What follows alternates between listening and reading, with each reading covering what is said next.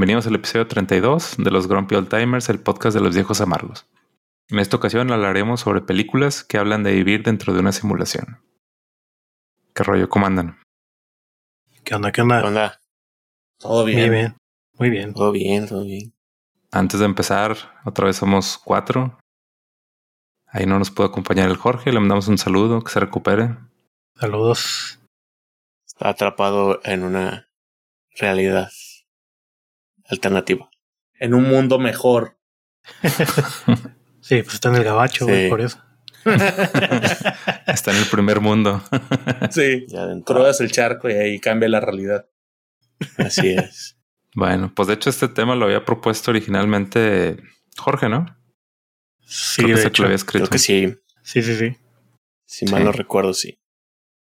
Que bueno, pues de forma general es sobre todas esas películas que hablan sobre una realidad alterna, un mundo virtual, ya sea de computadora o de, de- como Inception, que ahí hablan de los sueños. Pero bueno, sí son bastantes películas, están muy interesantes, muy buenas. Y pues iniciamos contigo, Cupra. Que a mí antes, antes de empezar con- en forma, a mí me gustaría decir que a mí sí me, sí me latería que en algún momento dado poder vivir algo de esas películas, ¿no? O sea, a lo mejor el tema, lo de Inception, güey, a mí sí, aunque sí corres el riesgo de perderte según la película en tus sueños o en tus realidades o en las subrealidades, fue el poder experimentar eso, o sea, que dijeras, güey, existe alguien, una profesión que le llaman, que te permita implantar ideas y meterte en el subconsciente. Ah, güey, a mí sí me gustaría. A mí sí, me Sí, gustaría decir que me dedico a eso, güey. Sí. Sí, sí. Espionaje corporativo y todo eso. Hablando de los sueños, güey, ¿nunca te clavaron o alguno de ustedes se clavó con el tema No. de los sueños? No, no me clava. ¿Se, in- se interesó en el tema de los sueños lúcidos? Lúcido, sí, güey. Bastante. No tanto. De hecho, pero pues, pues es como lo que dice Cupra más o menos lo que, lo que quiere lograr. Si se supone que puedes entrenar ese, Sí, pues eso, eso, ¿no? O sea, que lo puedes entrenar, este, no sé, provocarlos. Exactamente. Sí, exacto, provocarlo. Y a lo mejor alguien, ustedes a lo mejor ya han recordado de alguna vez que les ha pasado eso de que se dan cuenta que están soñando y de repente pueden cambiar el entorno de su sueño o las situaciones. Es este, pues eso es un sueño lúcido tal cual. A lo mejor un poco inconsciente y se supone que el sueño lúcido tienes que estar 100% consciente de lo que estás haciendo y lo recuerdas al día siguiente. Y a lo mejor en estos casos, pues a lo- bueno, a mí me ha pasado que lo recuerdo de manera parcial, pero sí recuerdo que, que en ese Que momento me doy, control. sí, exacto, que me doy cuenta que es un sueño y que puedo cambiar ciertas cosas. Y, pues está chido, la neta. Digo, eso es en cuanto al, al sueño lúcido, porque también está lo que es el sueño astral, que es como otra cosa. Y el húmedo Eh, también. Para- eso es más para, la, para los pubertillos, ¿no? Pero sí, este. Pero sí son dos cosas diferentes. Siendo sinceros, cuando estabas más morro, un, un sueño lúcido terminaba en un sueño húmedo. Eh, Pues sí, se podría decir que eran los principios de, de los primeros sueños Si lúcidos, estabas ¿no? adolescente, claro que es lo que pasaba. Si, si, si yo tuviera la capacidad de hacer sueños lúcidos, obviamente, güey, lo llevarías para allá. O sea, no lo piensas así. ¿Qué chingados podría ser? Güey, soy libre, güey. Vale madre.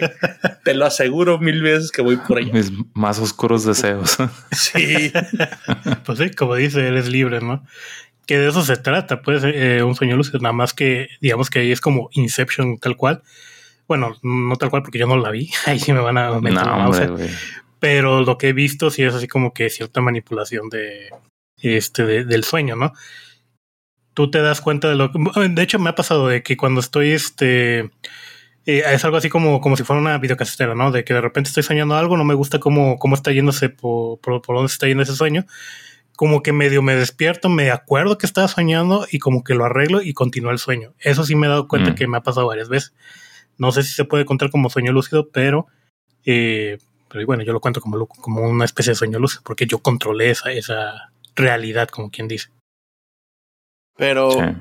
bueno, mi pregunta es, o sea, ustedes creen que controlan el sueño, pero ¿qué pasa si parte del sueño es también que tengan esa sensación de que lo controlan y siguen soñando sin tener realmente el control del sueño?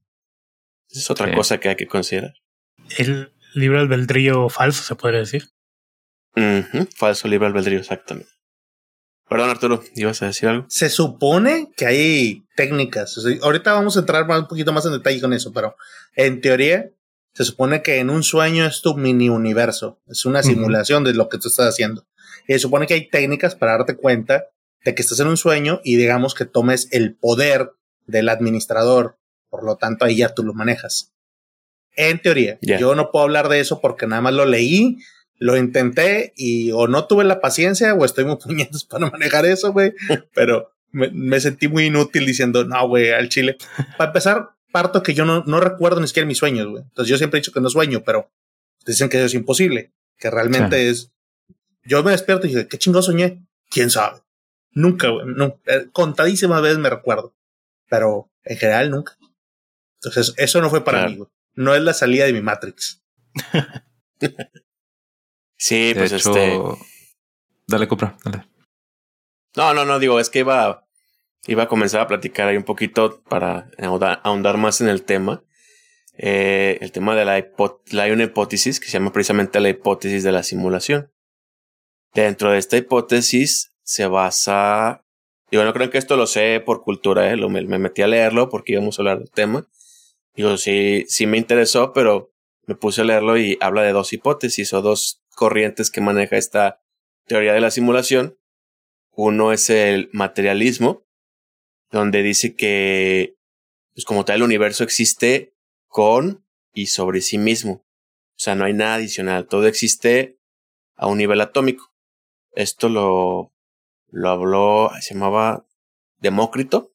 Es un, no sé qué es, ¿cómo le llaman? Un filósofo. Filósofo. Filósofo, gracias. Esa era la palabra que buscaba. Entonces, esa es una corriente. La otra corriente es el idealismo, donde dice que la misma mente le da forma a la materia. Por lo tanto, todo lo que está a nuestro alrededor, toda nuestra realidad, nace a partir de las ideas o de la mente. Entonces, esta hipótesis de la simulación lo que hace es mezclar las dos corrientes del idealismo y materialismo y menciona que la materia y las ideas son el resultado de una simulación digital, como si fuera un videojuego. Entonces, basados en, estas, en esta hipótesis, varios físicos hablan de que el universo es programable y que, digo, incluso les voy a pasar ahí, les dejo, les dejamos en la, en la descripción del video y en el Spotify también un link para que vean este documental de donde estoy sacando esta información, algunos científicos hablan de que hay evidencias en la naturaleza y que nosotros mismos podemos checarlo, que hay expresiones, si tú le rascas mucho a la naturaleza, que a las hojas y a la tierra, expresión de que todo está programado con código. Entonces, el documental sugiere eso, que el mundo es un programa, pero ahora la teoría es quién lo programó, quién escribió este programa. Entonces, ahí el documental habla un poquito de que los humanos tenemos como una conexión desde, o sea, con el programador original, más no le pone nombre a quién es el programador. No hablan de un dios, no hablan de una entidad superior, pero hablan de que si hay un programador original y que estamos conectados por medio del subconsciente. Entonces, volviendo a esa parte del subconsciente, retomando el tema de Inception, ¿no? De entrar en el subconsciente de las personas y plantar ideas, ¿no? Que a lo mejor toda esta teoría que les acabo de platicar es una, una idea implantada por alguien más. No sabemos. Tal vez. Sí. pero retomando el, capítulo que hablamos de inteligencias artificiales, digo, me acuerdo que esta idea de, que vivimos en una simulación, pues viene de hace mucho tiempo, ¿no? Desde ciencia ficción y películas que hemos visto. Pero díganme si no, güey, en los últimos tres, cuatro meses, los avances que hemos visto en inteligencia artificial y lo que pueden hacer, como que lo ves más factible, ¿no? Como que dices, güey, si en 100 años la tecnología ha avanzado lo suficiente, se pueda crear una simulación y pues sí te la crees, güey, que estuviéramos, que tú estás metido en un frasco, tu cerebro está en algún lugar, güey, todos estos son NPCs. sí, sí se ve como que más posible, güey. No, sí, lo veo muy posible sobre todo porque, como dices, las inteligencias artificiales ya están progresando bastante y ahorita también está muy de moda lo del metaverso, lo de la realidad virtual, o sea, como que integrar ese, eh, pues ese mundo, pues, o sea, como que eso que todavía es intangible, de manera visual al menos, junto con las inteligencias artificiales, pues es Matrix tal cual, o sea, para allá vamos, o espero que no, ¿verdad? Pero para allá como que pinta el asunto. Y sobre todo que la idea es que en un futuro, como decía este Cupra, ¿no? De que a lo mejor tener nuestros cerebros metidos en un frasco y poder este pues estar en una simulación así tal cual y pues disfrutarla a nuestra manera pero de hecho esto me recuerda mucho lo que es este Ghost in the Shell que es más o menos algo similar eh, que igual es una de las películas que quería comentar más adelante pero este todo ese mundo como en el que la máquina y el humano se pues de alguna manera se combinan y que está pasando en la actualidad pues de hecho hace unos años hubo algo de no sé si se acuerdan del término biohacking no, no se acuerdan de eso. Ah, sí, lo escuché. Bueno, ah, eh, era, se supone que eso del biohacking era eh, estarse, bueno, al menos la empresa que estaba en ese entonces era implantarse como eh, sensores, cosas chips. Sí, exacto, sensores, chips, todo ese tipo de cosas. O sea, como que ir combinando la, la carne con la tecnología, bueno, con, con, el metal, ¿no? Por así decirlo. Y hacer como que ese vínculo entre, pues, software y humano. Y, pues, de alguna manera mejorarnos como raza muchas cosas, digo, o sea, aquí se derivan muchas cosas, muchas variantes de lo que pueden ser simulaciones, lo que pueden ser, este, eh, ¿cómo se llama? Otras realidades, etcétera. Pero sí, sí está muy interesante yo sí, yo ya, ya espero que por lo menos cuando esté muy viejo, ya nada más era de que me conecte eh, así como este Neo a la Matrix y ya pueda disfrutar igual ahí sentado y, sin perderme de nada realmente. pues, digo, este, ahorita que decía Sumarín de que que si estamos más cercanos con todo el tema de las inteligencias artificiales, estamos más cercanos a una simulación. Otra vez, pues quién te dice que este nuevo boom de las inteligencias artificiales no es un nuevo capítulo que las mismas ya escribieron para nosotros que estamos dentro de la simulación. A lo mejor dijo, esa inteligencia artificial pensó, dije, bueno, ahora, ¿de qué vamos a hablar? Dije, ah, bueno, me voy a meter yo en la historia. Y entonces ya meten ahí la inteligencia artificial. ¿no? se supone que, que, va por partes. O sea, todo este tema de que vivimos en una simulación, ya lo dijeron, tiene años que se dice. Claro. Todo parte del tema donde decías que un, un grano de arroz es un universo. Lo que nosotros tenemos como mugre, güey, es un universo y nosotros somos parte de un grano de arroz o una canica de otro gran universo y así se va. Entonces, que puede existir un universo dentro de algo más, esa es la teoría. Y eso creo que lo dijo, hay pruebas que se hacen por el tema de las partículas. Hace 10 años, cuando empezaron con eso del acelerador de partículas enano, que decían, oye, pues lo que podemos hacer es que la tecnología nos permite que ya podemos hacer consumo y, producción de energía en 3 milímetros, en un nanochip de 3 milímetros. Hace 10 años, te digo este, empezaron todo el tema de decir, pues mira, entonces todo lo podemos hacer chiquitito. ¿Quién nos dice que nosotros no somos parte de eso? O sea, lo que nosotros vemos como el gran universo. Y ahí empiezan a sacar lo de las teorías de, la simulación. O más bien dicho, ahí la empiezan a dar un poquito más de forma.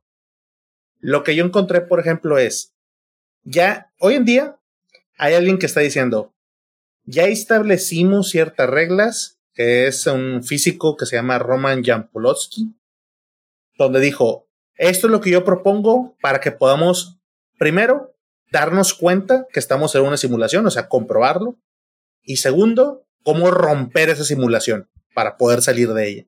Y él puso sus ejemplos y estaba buscando respaldo y hay gente que están subiendo al carrito del mame y empieza.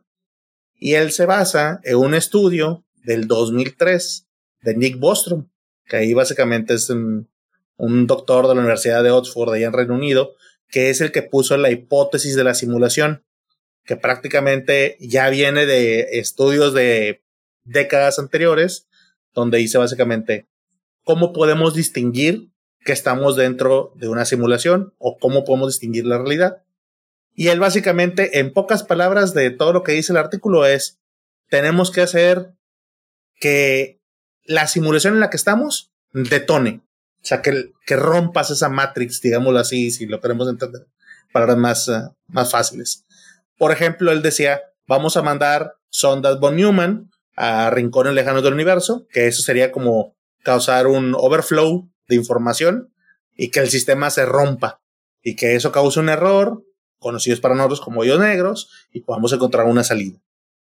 Entonces, hay mucha gente bien metida en ese tema de decir, vamos a ver cómo rompemos este sistema. O sea, ya dan por un hecho que lo estamos. ¿Y en base a qué?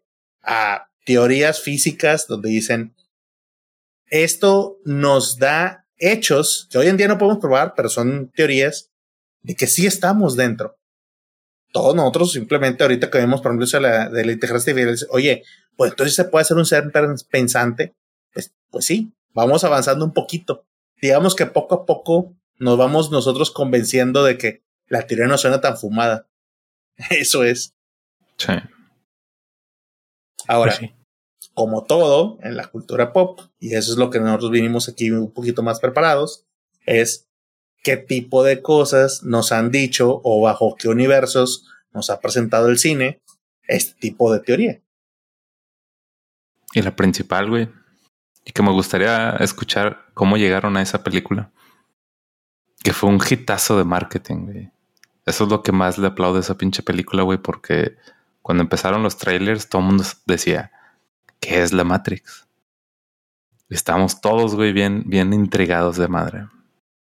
Exacto, hmm. ¿qué es la Matrix? Y de hecho se hizo el término así como romper la Matrix. O sea, todo esto que estaba hablando Arturo, las nuevas teorías ya, o sea, todos se refieren como la Matrix, como esa simulación, ¿no? Y de ahí como que lo popularizaron, pero de este, digamos que ese fue la película que hizo que todo el mundo hablara más de esto, vaya, o que se popularizara más. Lo popularizó. Yo creo que de ahí, de ahí se empezó yo, el término de viral. O sea, yo creo que ahí empezó todo el marketing viral, ahí se empezó a detonar más.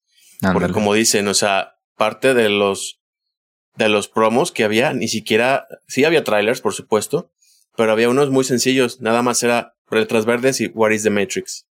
Y ya, de ahí te, te enganchaban, o sea, porque nunca habías visto una promo, una marketing de ese tipo. O sea, siempre veías el tráiler con, con la típica voz de, de T-Summer y no sé qué. O sea, entonces, ahora no. O sea, era muy directo, muy sencillo, muy críptico, si tú quieres. O sea, ¿de qué se trata, no?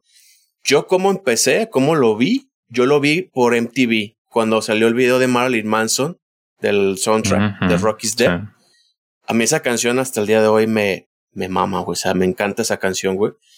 Pero empieza, en el video empiezas a ver este cortos de la película, güey. Y pues empiezas a ver escenas, güey, que nunca has visto, güey. Ves a, si mal no recuerdo, Trinity brincar de un, de un helicóptero en un edificio. Ves el, el, típico bullet time de Neo. O sea, ves muchas cosas que nunca habías visto, güey. Entonces, de ahí dije, bueno, de esa canción, y ya decía en MTV, decía, del soundtrack de Matrix. Entonces empezabas a investigar qué era Matrix, ¿no? Y así fue como yo me enteré. Así fue como a mí me cayó por primera vez el conocer esa película. Fue un fenómeno. No ustedes. Sí, bastante. Arturo. Fíjate que yo soy de muy mala memoria. No recuerdo exactamente cómo fue que dije, güey, Matrix. Lo que sí me acuerdo es que fue un tema de vamos al cine. O sea, era prácticamente antes de, de el año 2000. Todos estábamos con el tema del fin del mundo del año 2000, güey. Y sale una película que te habla de, un tema de que no, que una simulación y demás, sin darte más. Sales del cine y sales con el tema de decir, güey, ¿qué, qué chingados acabo de pasar. Y todos, güey, yo me acuerdo perfecto eso. Todos con el mame, no, güey, este pedo no existe, es puro pedo, ya no voy a estudiar, ya no voy a hacer esto, vamos a hacer desmadres. O sea, pegó fuerte, Como todo lo que viene en el cine que dice, no, es que es un mensaje oculto, nos quieren decir cosas. O sea, pegó muy cabrón. Eso es lo que sí recuerdo. Sí. ¿Tú, Falco? Híjole, yo estoy tratando de recordar cuándo, cómo la vi. O sea, sé que la vi en el cine, pero igual no me acuerdo qué edad tendría en ese entonces, unos... Fue en el 99, ¿no? Eso. Sí, 99. Yo tenía 15 años. Eso sí yo recuerdo perfecto. Ah, entonces yo tendría como unos 12 por ahí. Entonces, no, digo, yo creo que igual la vi, pero no la entendí en su momento. Sino ya hasta después, más adelante, cuando a lo mejor la pasaban en Canal 5 o algo así. O, la rentaron en VHS, no me acuerdo. Pero ya fue como que le empecé a agarrar. No les voy a mentir, yo creo que fue más como por ahí de los veintitantos que fue. Eh, que empezó más el, mama de, el mame de Matrix, que fue que la vi, la analicé bien y ya me gustó bastante. Y de ahí me eché las otras dos. Porque la verdad, digo, pues, digo, a la edad que yo tenía, pues ni, ni en cuenta de qué estaban hablando. Yo creo que hasta me aburrí desde la primera parte porque es un poco lenta. Entonces, y aparte como es muy filosófica también en su, en, pues todo su núcleo de, de qué es realidad, qué no es realidad, todo eso, pues también uno se aburre, ¿no? Cuando está morrido. Pero ahorita la ves y la verdad me sigue gustando mucho la película, sobre todo por, por lo que mencionan, ¿no? De que eh, se convirtió en un fenómeno en eso de que, ah, pues esto es una simulación, puedo hacer lo que quiera, o como dicen, no, ya, ya no voy a estudiar porque soy un, un código binario, soy una pila y eh, metida, metida nomás para las máquinas, o sea, pero sí es, este, al menos en mi caso fue, así fue. No, pues yo me acuerdo de los trailers y me duele un chingo, güey, porque yo no la vi en el cine. Me acuerdo que vi los trailers. Ah, Este, what? O sea, vi los trailers en televisión, güey, te ponían los anuncios y, Sí. y- No, no, no, no me sorprende que has visto los trailers, güey. Me sorprende que lo hayas visto en el cine. Ah, pues, eh, pues digo, güey, me duele porque en su momento que salió, me acuerdo que en los trailers te ponían lo de qué es la Matrix, te ponían algunas escenas de acción, pero decías, güey, ¿qué es esto? O sea, es una película futurista, es de acción, pero, pero está muy raro, güey. O sea, decías, ¿que- ¿de qué chingados trata? Y sí te metía muy cabrón la, la curiosidad de qué es. No recuerdo por qué no la vi en el cine, güey. La, vi hasta que la renté en un videoclub, de esos que te venden puro pinche cassette pirata. sí, güey. Y ahí la vi, güey, y pues no, pues para mí sí fue otro pedo, güey. O sea, a partir de ahí, en cualquier videojuego que hacía o nickname, güey, todos eran Neo. Y yo estoy seguro que era un chingo de gente Sí. que hizo eso, güey. Sí, Todo el mundo quería ser Neo, ¿no? Este, y güey, pues la película sí, o sea, como dicen, fue la que popularizó el, el, el, el concepto, ¿no? De vivir una simulación. Pero en sí, si analizas la película, güey, o sea, casi cada cinco minutos pasaba algo que se hizo icónico, que se hizo, por ejemplo, lo del Bullet Time. Fue la primera película que lo utilizó, güey, y se viralizó y todas las pinches pe- películas querían copiar eso, güey Sí, el, el diseño, o sea, todo el arte de la película. Todos los güeyes se tienen que ver súper cool. Y ahí te explica, ¿no? Que, pues, el- que cada quien se ve así, pues porque es la, la imagen que tienen de sí mismos. Pero, güey, todos estilizadísimos, con ropa super fashion. Todo muy 2000, ¿no? Así muy futurista. sí, Ey, La acción. La acción, güey, era de, de así como de película de John Woo, güey, de caratazos, balazos, chingo de acción. Entonces tenía para tenerte entretenidos a todos y además encima de toda esa capa de cosas populares, cosas de fanservice para la gente, pues tenía el lado filosófico y todas las referencias religiosas que tenía, ¿no? Que son un chingo, güey. Desde que te empiezan a hablar de que Neo es el, el elegido, es el Mesías, güey, es el, el que va a venir a salvarnos a todos. Entonces la, la película tiene un chingo de capas que podías ahí ir analizando. Y me acuerdo, güey, que te encontrabas artículos, te encontrabas este, reseñas, güey, de gente hablando, pues desmenuzando la película y sacándole un chingo de cosas. güey. Claro. Y sí, como dicen, pues ya al final, este, como que dejó esa, esa puerta abierta, ¿no? De que todo el mundo pensaba, y si sí somos una, una simulación, si, pues en, en la película se ve que era algo muy real y algo que convencía a todos los que estaban adentro, güey, que no era fácil darte cuenta. Y si te dabas cuenta, eras alguien especial, como Neo. Entonces, güey, todo el mundo quería estar cazando de que, ay, güey, voy a buscar un error en la Matrix o, o- cómo me doy cuenta de que estoy ahí o qué pedo, güey, ¿no? Que ahorita que hablaste, me recordaste dos cosas. Una, ahorita que dijiste lo de los videos, videoclubs, me acordé Ujú. yo también de los videoclubs que te lo daban en caja negra sin, sin nada de, de números y todo eso. Ya súper retro eso. Y número dos, también me acuerdo que eh, en lo que antes eran las plazas tipo Gariñoño y Garibaldi, bueno, lo que eran las friki plazas, me acuerdo haber visto pues chavillos, ¿no? Que se compraban sus gabardinas y andaban de lentes negros, sí, güey. Súper, súper cosa más creepy el pedo, pero estaba de moda y era como, como tú decías, ¿no? Era como que lo cool en ese momento. Que la neta sí se veían cool, o sea, la neta sí se veían chidos los diseños, pero como para andar en la calle no, ni de, ni de broma, ¿verdad? Pero en los artistas, güey, no en la gente Sí, que claro, se ponía sus claro. lentes del tianguis y andaba con sus gabardinas negras. sí, Brillosas. Sí, güey. Sí, Sí, la neta. entonces, No es para todos. exacto, no es para todos. ¿Cuántos disfraces de Halloween, no? Ah, Sí, no, Halloween. sí, fue la novedad. Todo. Todos. Aparte de que, que era un disfraz, pues, relativamente sencillo de hacer, ¿no? Todos Ah, con pero- pinche gabardina.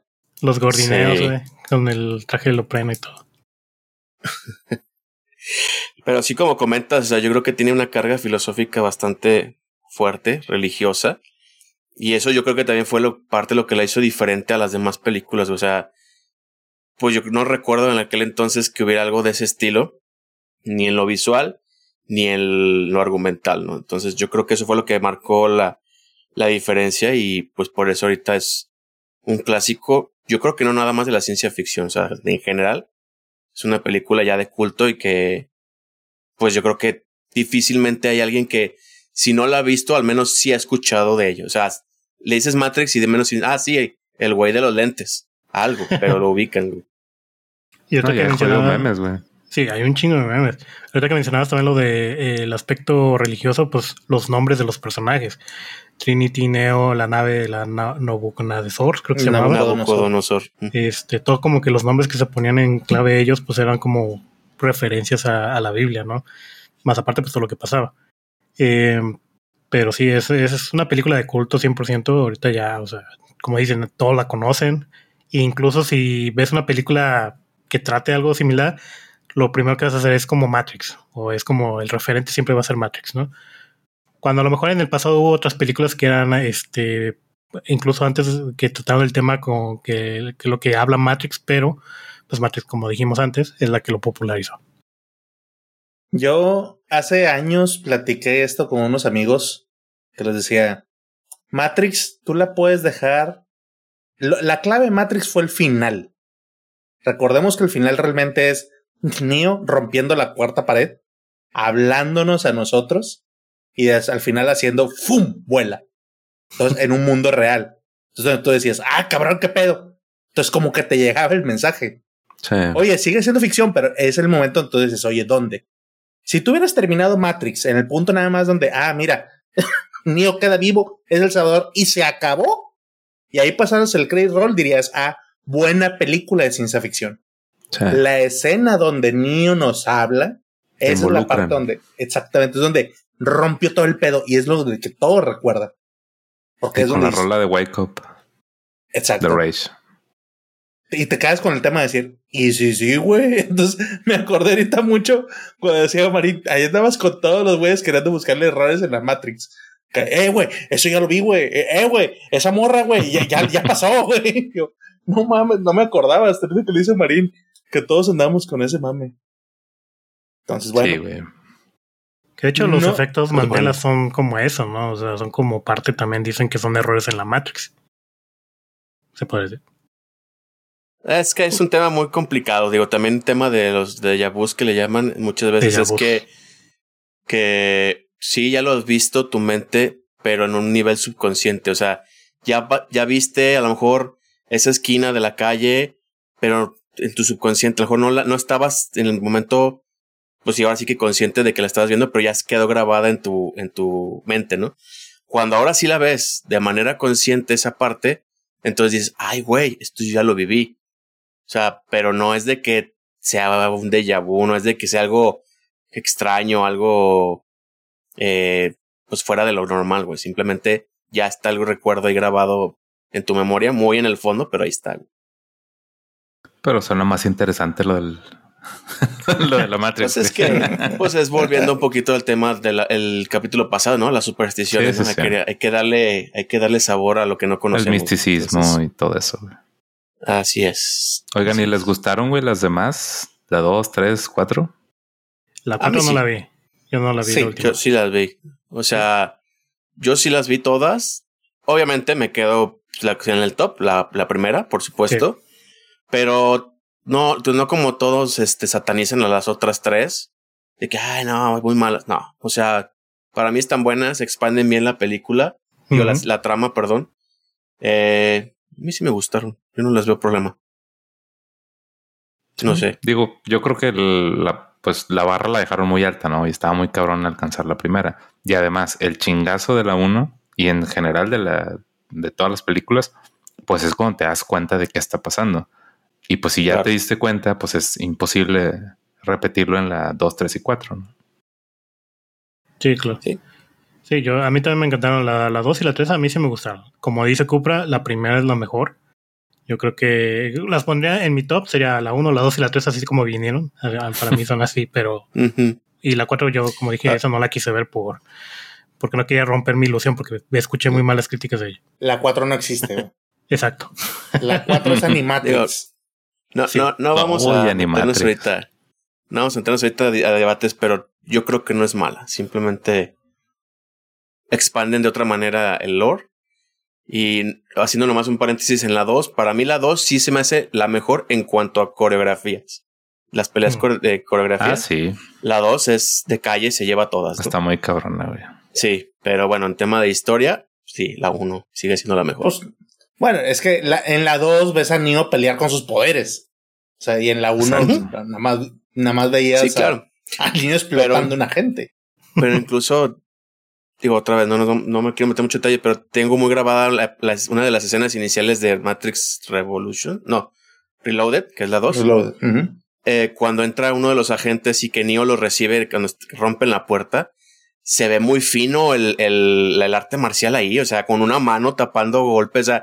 eh, aparte, él se ve mucho más pulido porque trae una gabrina mucho más fresa la escena a mí se me hace muy elegante, güey. O sea, muy fregona, pero muy elegante, güey. En, lo que es la acción está muy buena, güey. Sí. Incluso hoy en día es una película ya de, perdón, del 2000 o 2001, 2003. 2002, no sé, 2003. Y aún así yo creo que sigue siendo mejor que otras películas actuales, güey, en cuanto a temas de acción. Ah, sí, claro, güey. Sí, no, y lo que iba a decir es, ahora que vimos John Wick 4, güey, comparas la acción de. O sea, está muy, está muy buena John Wick 4, güey. Pero, güey, la edad no le pasa en balde a, a Keanu Reeves, güey.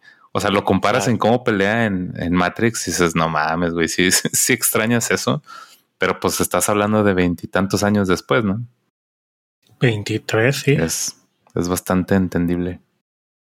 Pues claro. También él envejece. Animatrix es una también, yo creo que si hubieran hecho, lo hubieran hecho en película también no me hubiera quejado, pero creo que quedó muy bien el formato de antología que, hicieron con, con, Animatrix porque expande de cierta manera el lore de, obviamente de Matrix, de cómo lo que decía Cupra de los déjà vus, de cómo, bueno, sobre todo lo, lo del segundo renacimiento, eso para mí es una de las mejores historias de ciencia ficción, que es como las máquinas se apoderan de la humanidad y cómo terminan todos en la Matrix, pues es básicamente eso. Y entre otras historias que también es así como, que están medio bizarras, pero que están muy buenas. Por ejemplo, eh, una que se me queda mucho en la mente es la del corredor. No sé si se acuerdan de esa.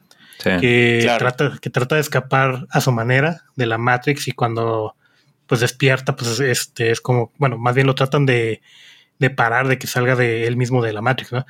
Que no sé si les ha pasado hace rato que estaban hablando de los sueños lúcidos, que, bueno, a mí me ha pasado, he soñado cosillas así de ese tipo que siento como que puedo hacer cosas que lo siento tan, tan vívido, tan real, que siento que puedo hacer en la vida real y cuando despierto me quedo con esa sensación todavía. Es lo que me recuerda mucho ese, corto, o sea, siento como que, ah, como puedo, puedo hacer eso, pero pues no. Sí, sí, sí me ha pasado, güey. Pero bueno, pues yo creo que fue la más popular y como dices, la que inició todo el pedo, aunque había muchas películas anteriormente que, que, salían, pero yo creo que eran películas como que más oscuras, ¿no? Más, ahí sí, más de culto, más... Sí, más de culto. Para cinéfilos así de salas chiquitas. ¿Quién trae alguna? Eh, que quiera pues, recomendar. Dale, Falco, dale. Yo tengo una que igual este no sé si la han visto, esta es como hablando también de simulaciones, pero esta no tanto como en una realidad virtual. Eh, se llama The Surrogates o los ¿cómo se llaman en, español? Este los subrogados. Subrogados, pensé, sí. sí, pues sí, los subrogados. Que sale este Bruce Willis, no sé si la llegaron a ver. Que eh, se trata de que es un mundo donde al inicio te lo pone así como que todos son eh, hermosos, todos son jóvenes, todos son, este, tienen salud, o sea, todo se ve tan perfecto, ¿no? La, la sociedad. aquí, güey, cómo estamos. Ándale, exactamente así, así de hermoso. Y, pues está raro, ¿no? Porque incluso cuando ves este, a las personas, pues se ven como, o sea, bueno, la tirada que te quieren hacer es como que se ven demasiado perfectos, ¿no? Y la, y pues pasan muchas cosas, o sea, se ve como que, como si fueran eh, maniquí, se podría decir, o sea, se ven como muy plastificados, y ya después te van contando que el mundo está eh, todos digamos que tienen como una cápsula en su casa, o al menos los que pueden pagarlo, y tienen como una cápsula tipo como la de Matrix, regresando un poco a eso, pero se conectan directamente a un robot o un androide. Ese robot es una versión de ellos mismos mejorada. Ellos están, o sea, ellos pueden tener problemas de salud, pueden verse viejos, pueden, pero su, su, su, Mm. pues, su robot, vaya, que en este caso su surrogate, como quien dice, es el que va al mundo real. Por- pero tú estás en tu casa, o sea, tú- es como home office, pero tú tienes a tu robot que está este, moviéndose y haciendo las cosas por ti. Y tú estás conectado a ese robot por medio de, de pues, realidad virtual o, o si lo quieres ver como realidad aumentada, ¿no? Entonces, Como gusta- Avatar. Ándale, como Avatar, básicamente, sí, es, es este el mejor ejemplo. Pero eh, está muy chido porque, bueno, eh, se trata del- de un policía que investiga asesinatos, este, pero como que no encuentran el culpable, ¿no? De, de- obviamente, pues tiene que investigar, pero eh, de alguna manera él se, termina cansando de estar, de estar usando eh, su, su robot porque empieza a encontrar cosas muy raras en, en- en el caso, ¿no? Que van con, con el robot que los empiezan a hackear o que hay robots que no, no ven nada o, o cosas así, ¿no? O incluso no se sabe si es una persona el que está controlando ese robot o la persona que se supone que está es la dueña de ese robot, le está controlando ese robot. Entonces me gustó mucho esa temática de que, bueno, de alguna manera estás en una simulación, pero estás en la vida real. Entonces básicamente es como si estuvieras con un dron y tú tienes los lentes virtuales y estás eh, en la calle volando el dron, ¿no? Pero en este caso es, pues, tu robot. Entonces, yo la recomiendo mucho. Este, no me acuerdo muy bien este cómo terminaba, pero este está muy buena en cuanto. Tampoco voy a spoilear, obviamente, porque la recomiendo mucho. Este, y como les digo, sale Bruce Willis. Eh, Es que te iba a preguntar, güey, porque empezaste a hablar de ella y dije, chinga, sí la vi, güey. Sí me acuerdo del Bruce Willis, de que cuando estaba en su cápsula, pues estaba viejillo y más, creo que hasta tenía bastón, una madre así, o sea, no Sí, se eh. podía mover muy bien. sí, está todo jodido por la edad, sí. obviamente. Y que de joven, digo, del robot, pues era así como que súper joven y apuesto. Y dije, ¿en qué acaba, güey? No, me- no me acordé en qué acaba y te iba a preguntar, güey. no me acuerdo, mi memoria ya falla. Va a tener que Véanla, verla en véanla. Wikipedia, güey.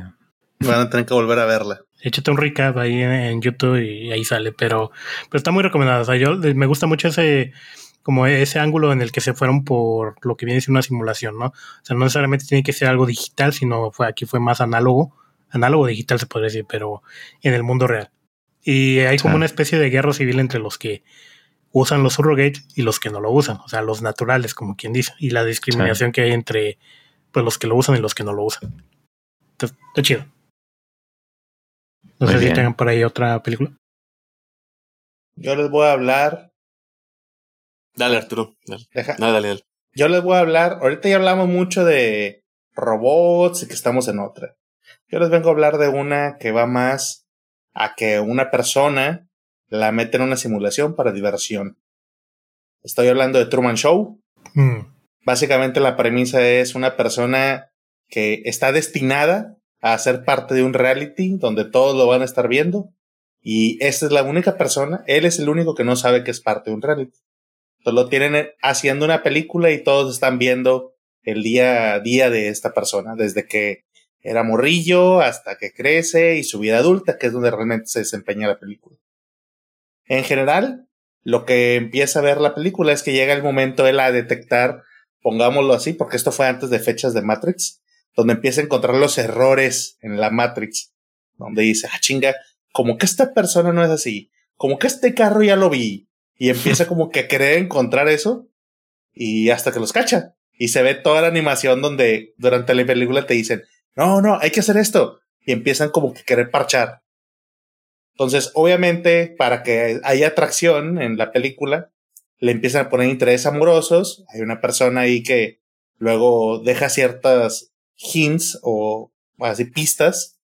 Y pues bueno, él va encontrando como que empieza a cuestionarse de si realmente don, todo lo que está viviendo es real. Eh, no le spoileo igual el final, aunque sea una película de hace más de 20 años. Este, pero este, está padre. Yo creo que esas son de las primeras películas también de Jim Carrey, donde aparte de la de Eterno Esplendor de la Mente sin Recuerdo, les va a sonar decir, bueno, pues no es nada más el de las caras raras, ¿no? Sí, También puede hacer Claro. cierto tipo de interpretaciones. Y fue muy premiada en su momento. sí, me acuerdo que repetían actores y un pedo Sí. así, ¿no, güey? Que se daba cuenta por eso de que, ah, chinga, el lechero no era taxista ayer y... Sí. Sí, está chida. ¿Decías, Falco?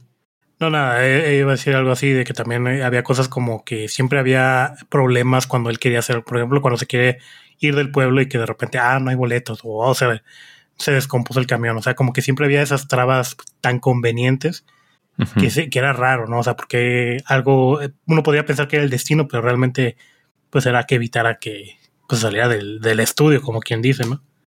Pero sí. Y era algo como Big Brother, ¿no, güey? Sí. Sí, Una sí, sí. temática parecida de... Y porque había un güey, ¿no? El director, que era el que estaba ahí orquestando todo el pedo. Sí, sí, sí. Hay alguien que le preparaba los scripts de qué se iba a ver y demás. O sea, está, el hit televisivo estaba al tope y cuando entra el tema del romance sube tanto que dicen, güey, hay que continuar este pedo. Ya. Sí, muy bueno. Recomendable. Y si no lo han visto, recomendada. Cupra. ¿cuál ibas a decir? Yo iba a hablar de una también de más o menos del, de los 90, 99, por ahí también, del mismo tiempo de Matrix, la de Dark City. Esa película, Sí, sí, no sí. manches, a mí me, me gustó mucho. Eh, por toda la ambientación, toda la trama, o sea, pues una, ahora sí que dar, hace honor a la- al, no- al nombre de la película. Todo muy gótico, todo muy oscuro.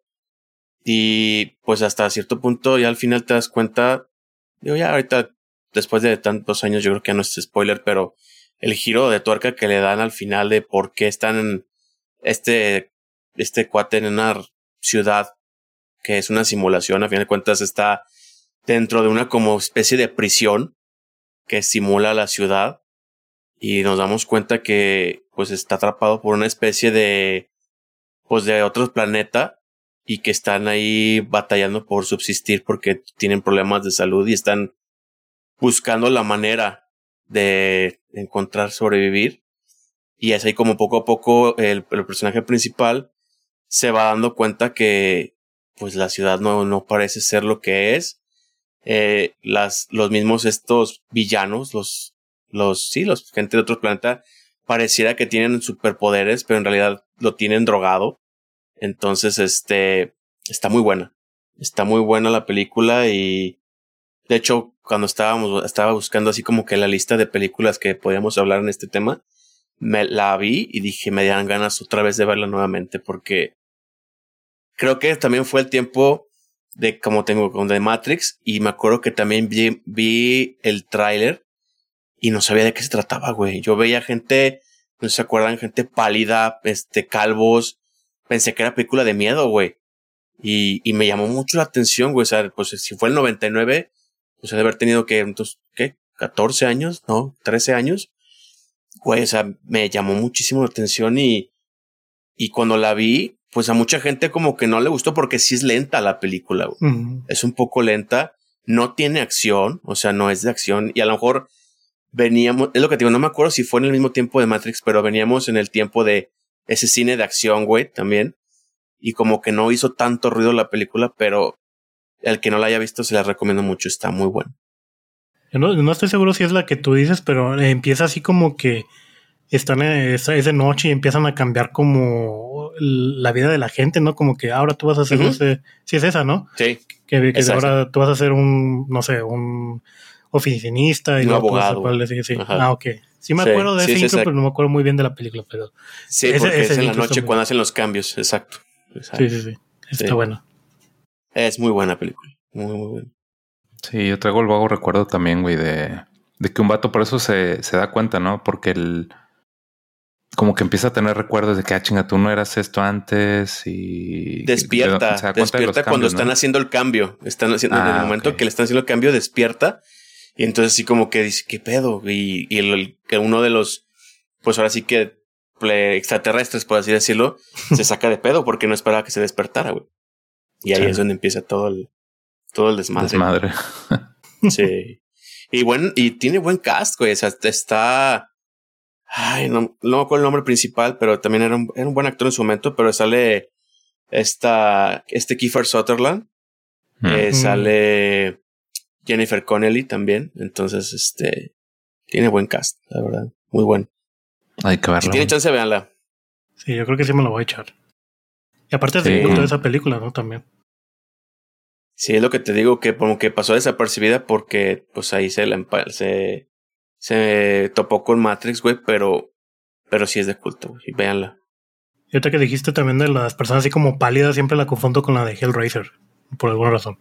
De hecho, sí, da ese aire, da ese aire, pues calvo, pálido. Sí, da ese aire de la gente a tipo Hellraiser, sí, cierto. ¿Se llama Dark City porque está oscurona la película? Sí, porque todo se lleva, toda la trama es casi todo en la noche, güey. Mm. O bueno, lo que parece ser la noche, güey. Ya después te das cuenta que es parte de una simulación, ¿no? Pero sí, Mm, ya. todo el tiempo está oscuro, de noche, lloviendo. Entonces todo el mundo anda también así de gabardina, trajes oscuros, Ya. algunos con gafas en la noche. Mm, Como que muy este, noir. gafas oscuras, pues, en la noche. ¿Mande? Digo que como muy noir. Sí.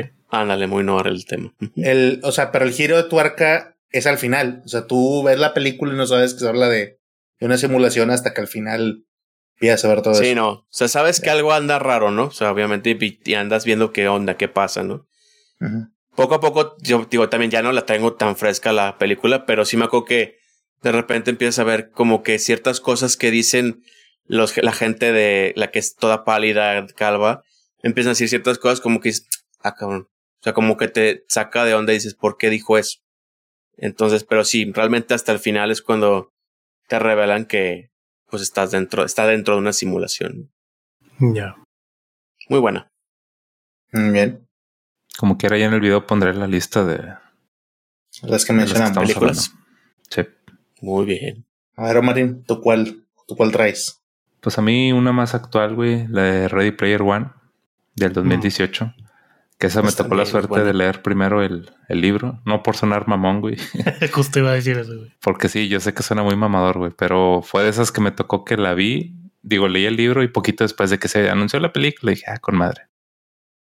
Este, igual esa película mm, no es en sí una, no es de que el mundo sea una simulación, pero sí toda la película gira alrededor de un mundo que es una simulación. Así es. Y le- es la típica historia tipo Wally de que el mundo ya se fue a la chingada y la gente luego lo que mejor hace es meterse a internet, a un mundo virtual, donde puede tomar clases, donde hace sus negocios, donde tiene sus avatars. Y pues la película fue, mm, siento que sí fue popular en su momento. Yo creo que en parte por lo del libro y segundo porque está atascada de referencias a Sí. la cultura pop, ¿no? O sea, te encontrabas en YouTube chingos de videos de los, todos los personajes que no encontraste en la escena donde está La toda la multitud, ¿no? Sí, Sí. de la pelea. Este, ahí sí puedo aportar en algo. El libro difiere un poquito en que el- la idea es completamente la misma, pero por ejemplo, lo- los juegos que le ponen al, al personaje principal en el libro son muy basados en películas ochenteras. Como que el Mm. autor estaba muy clavado con eso. Entonces, por ejemplo, como tres pruebas que le ponen es tienes que recitar todos los diálogos de la película de la del Club de los Cinco, güey, por decirte algo. Y tenía el güey que decir línea por línea y ya pasaba un, una la fase, ¿no? Pero, pues sí, la película es así, o sea, es, es, es de cómo la gente, y con los avances de tecnología que vemos ahorita, güey, con lo del VR y todas esas cosas, pero ya a un nivel mucho más chingón, ver cómo te puedes perder en ese, en esos mundos, ¿no? Claro. ¿A ustedes sí les gustó? Sí. Sí, a mí se me gustó esa película y como dices, es como un festival de fanservice por todos los personajes que tiene. Pero algo que me... Ahí sí me voy a sonar muy mamón, pero algo que me choca a veces es, por ejemplo, en la batalla final, cuando están este, todos este, peleando contra pues, los corporativos estos, y de repente van en la calle, en la camioneta, y ven como toda la gente está peleando, ¿no? Y es como que qué coincidencia que donde exactamente está la gente en la vida real se acomoda al escenario donde están en el juego. En vez- o sea, de que se están peleando y a lo mejor le puedes dar un madrazo al que está al lado y ni cuenta te das, o, o están corriendo y pues tú no sabes si está cruzando una calle o está cruzando un carro. O sea, ese es el tipo de cosas que ya viéndola así de una manera muy mamona, pues digo, eh, o sea, no, no me la creo, pero está muy chida la película por todo lo, o sea, me- a mí me gusta mucho, sobre todo porque siempre ha sido como una de esas temáticas de querer entrar a un videojuego o como que ser parte de un videojuego. Es, es- creo que es eso. Y está buenísimo, digo, y aparte es algo que comentamos al inicio, ¿no? De que las inteligencias artificiales, el metaverso y todo eso, pues Ready Player One pues no pinta muy lejos para hacer algo así como, lo que podía pasar a un futuro. Ojalá. Por ejemplo, los trajes, güey. Ándale lo que cree ser Facebook. Exactamente. Pero sí, Yo, yo, lo recomiendo mucho. Yo no leí el libro. Yo sí no soy. yo no sabía que había libros hasta que después de que salió la película, para empezar. Pero me gustó como, o sea, ya viendo que el libro sí es un poco más viejo y que la actualizaron para en ese momento este lo que es más actual, el VR y todo eso, pues, súper bien, o sea. Y aparte, pues es Steven Spielberg, o sea, con él no, no hay falla. Sí. Otra cosa que le cambiaron, güey, es el tipo de fanservice pues el libro, el vato usaba lo que fuera, güey. Habla de personajes de todo el tipo de compañías. Para la película, pues obviamente metieron cosas por las que pagaron licencia, ¿no? Claro. Y aún así fueron un putazo, güey, porque había personajes de, de chingos de lados. Pero sí, sí, está muy posible, güey. Como decías, lo de los trajes que puedes sentir, todas esas cosas ya están sacándolas, güey. Sí, en la vida real ya están haciendo cosas hasta más bizarras, pero sí, sí están ahí en el creándose. Pues sí, es un tema ya de. A lo mejor entra en lo de tema de realidad aumentada, ¿no? O sea, ya. Ya este. Se ve más cercano a eso. A mí, hablando de, de la película, no se me hizo mala, o sea, sí está buena. Pero por alguna extraña razón no me puedo acordar ahorita bien de, o sea, sí tengo los, los, las imágenes de muchos personajes de videojuegos. Me acuerdo que sale, si mal no recuerdo, no sé si Ryu o Chun-Li, güey, salen ahí, güey. de Mortal Kombat. Salen un buen de personajes, ¿no? Exacto, pero por alguna extraña razón, ahorita que me pongo a pensar, no te, o sea, me dices, platícame cómo fue de principio a fin la película. No me puedo acordar, güey. Entonces, mm. quiero pensar que, otra vez, no quiero decir que es mala, porque yo sí recuerdo que dije, ah, está buena, pero yo creo que al mismo tiempo no es algo que me haya causado tanto impacto porque no me acuerdo bien de la película. O sea, no te la puedo contar. Si te dices, cuéntamela, no puedo. Pues, Arturo. No, no está nuestro experto de. Te la resumo en dos minutos. pero, pero básicamente era. Eh, ya en un futuro hay un programador ñoño que crean una aplicación llamada Oasis, donde termina pegando bien cabrón. Y cuando muere la persona, este, deja un easter egg donde dice, oye, ya me morí mm. y el dueño de todo este universo y de todas mis riquezas y de todo va a ser quien encuentre el easter egg ocultado en mi programa. Entonces todo el universo empieza a ser una cacería por eso. Pasan muchísimos años y pues nadie lo encuentra. Entonces la historia es de que ya existen organizaciones y personas o cazatesoros que buscan encontrar ese easter egg. La historia trata de un güey que lo encuentra y se empieza a activar todo para buscar ese, ese ser, dueños del Oasis. Sí, básicamente. Ya me acordé. Gracias. el libro está muy chingón. A mí me lo recomendó una amiga desde prácticamente desde que salió. No sé cómo dio ella con él, pero me dijo, este te va a gustar. Está bien chido por todas las referencias. Me acuerdo que lo leí, pero en una pinche sentada. O sea, era eso de que dije, no mames, está con madre, ¿qué más sigue? Porque todas las referencias, todo lo que te decía, o sea, te ubicaba muy bien. El güey lo, pudo, lo supo hacer muy bien. Y años después, muchos años después, cuando anuncian, oye, ¿lo van a hacer película? No. Yo estaba ahí en pinches emocionado. Y ya cuando veo el producto final, es de los pocos que yo sí puedo decir, lo variaron un chingo al libro, o sea, la idea principal la tienen, lo variaron un chingo, entiendo por qué lo hicieron, pero les quedó bastante bien. O sea, ¿quieres, ¿quieres una película que digas, oye, aquí trae fanservice? Yo digo, Ready Player One. Oye, y, leí entrevistas, güey, decían que era un libro que estaba muy, o sea, decían que era imposible de hacer por todas las licencias que iban a necesitar y por la tecnología visual, güey, para hacer ese pedo, güey, porque la película, digo, y hay muchas cosas que omitieron, porque, por ejemplo, cuando recién empieza el chavito este, con sus lentes virtuales iba a la escuela y las escuelas eran un planeta al que tenías que ir y eran un chingo de planetas iguales y el vato iba a estudiar a, o un planeta con un chingo de escuelas, iba ella. Entonces, esas, por ejemplo, ese tipo de cosas las, las omitieron. Pero en realidad, o sea, la magnitud de lo que iba a pasar en el libro es enorme. Decían, güey, esto no lo puedes hacer en, en, en película, ¿no? Yo creo que algo parecido a lo que pasó con Avatar, que decían que la segunda, la segunda y tercera parte no se puede hacer con la tecnología de hace 20 años. Sí, Pero sí pues, está muy chingona. se esperaron a, a que la tecnología pudiera dar esa calidad. Sí. La, la pelea final de como te la cuenta el libro es otro pedo, güey, con todo desde que no, sí, vamos a armar el Megazord y estos arman esto, otro, y luego sacas Ultraman y saca la vida extra. Exacto. O sea, no lo iban a poder dar por tema de licencias y, y demás, pero oye, no le pide nada, güey. O sea, yo sí me quedé con el tema de decir, está bien chingona. O sea, Sí. me voy feliz como fan. Y una persona que no pide nada también dice, ay, güey, estuvo bien pinche dinámica. Muy buena Sí. película. Que otra cosa que me voy a poner bien mamón es, como que eh, casualmente todos tenían un avatar único, o sea, de que no veías una un personaje repetido, sí, güey. Y es como que si te, si te vas a los juegos en línea, todos tienen el mismo avatar, ¿no? El que está de moda. Eh, si te vas a Fortnite, por ejemplo, sale el, el de moda y ahí están todos con el mismo pinche avatar. Entonces, es lo único que me brincó también, digo, como, como gamer, pues que llegué a ser, pues obviamente son cosas que identificas también. No, sí hay avatars repetidos de los pobres en la pelea. De hecho, en los videos se ve ahí al fondo que son tipo los monitos tipo Minecraft, pero que son el mismo modelo y ahí lo, ahí lo tienen.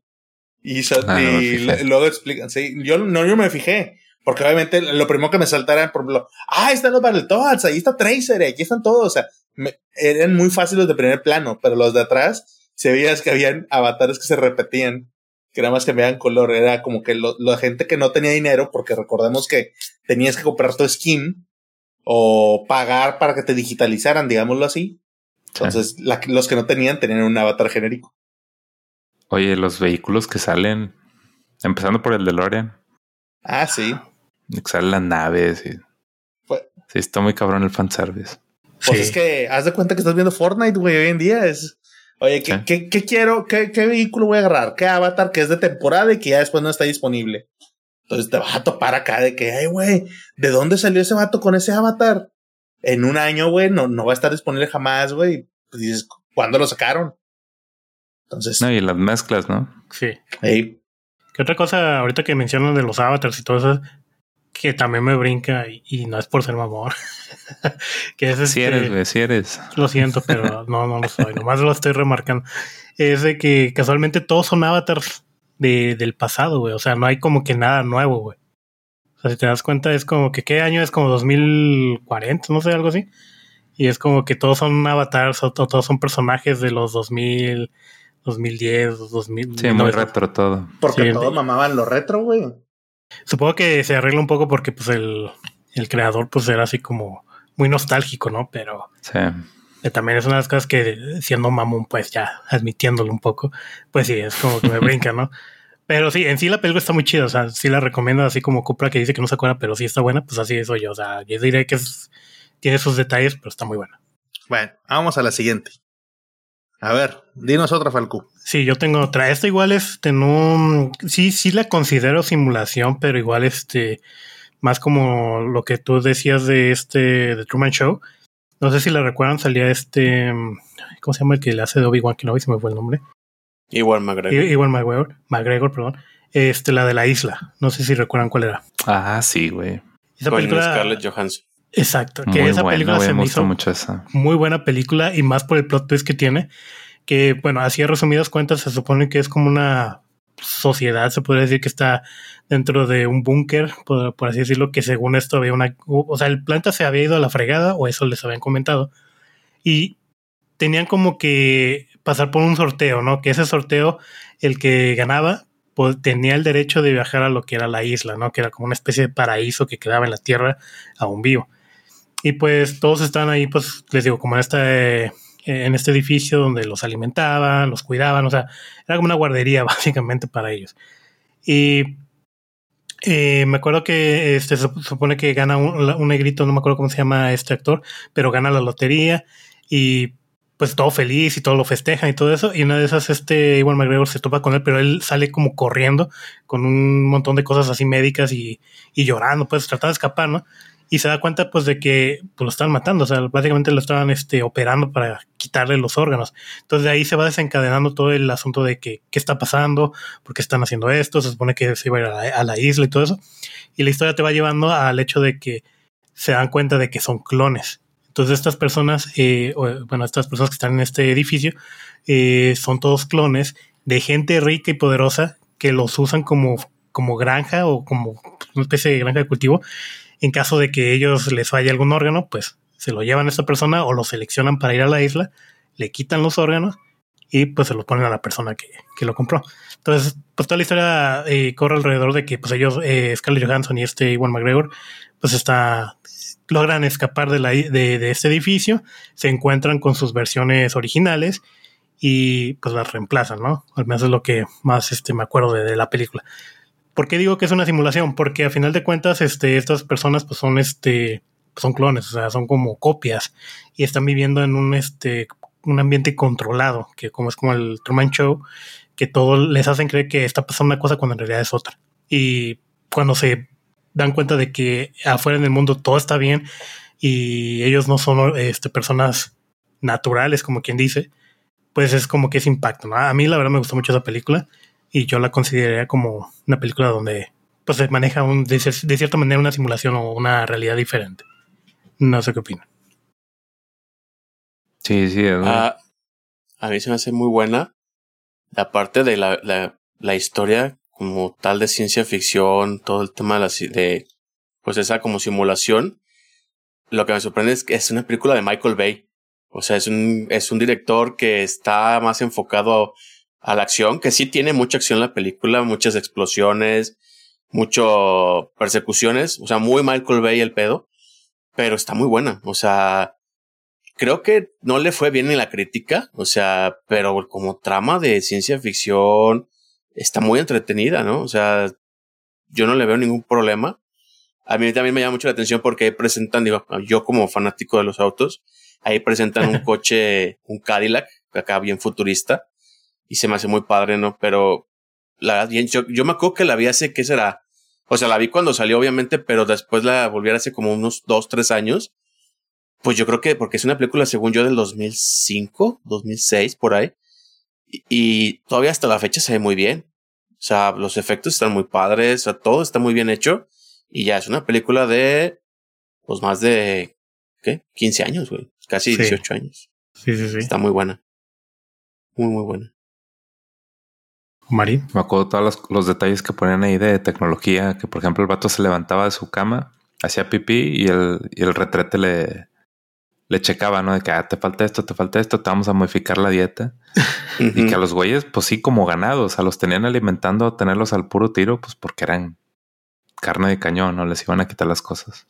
Pero sí pues estaba todo chido eso de, de cómo no al principio no te das cuenta de, piensas, pues es una futurista de que todos comen muy bien pero ya después con el giro de tuerca te das cuenta que los estaban preparando para el, el matadero. Sí, piensas que es Wally, pero no. sí, güey, se puso más oscuro de, lo que creías. Se fue más gacho el pedo. Y si tocan mucho. Dale, dale. No, no, dale, Marín.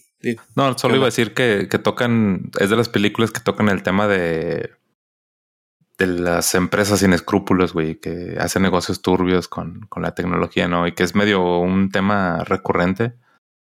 Y pues sí, güey, que quiera un empresario y que tienen ese pedo de la clonación. Y, y, que de hecho en una parte te explica, ¿no? Que decían, es que sí jalan los clones, porque decían, ¿por qué no nada más clonas los, los órganos, me parece? O, o de la edad de, de, la persona. Y que decían que los órganos no, no sobrevivían así. O sea, que tenían que ser personas que tuvieran recuerdos y vivieran y convivieran, porque si no los pinches órganos no servían para nada.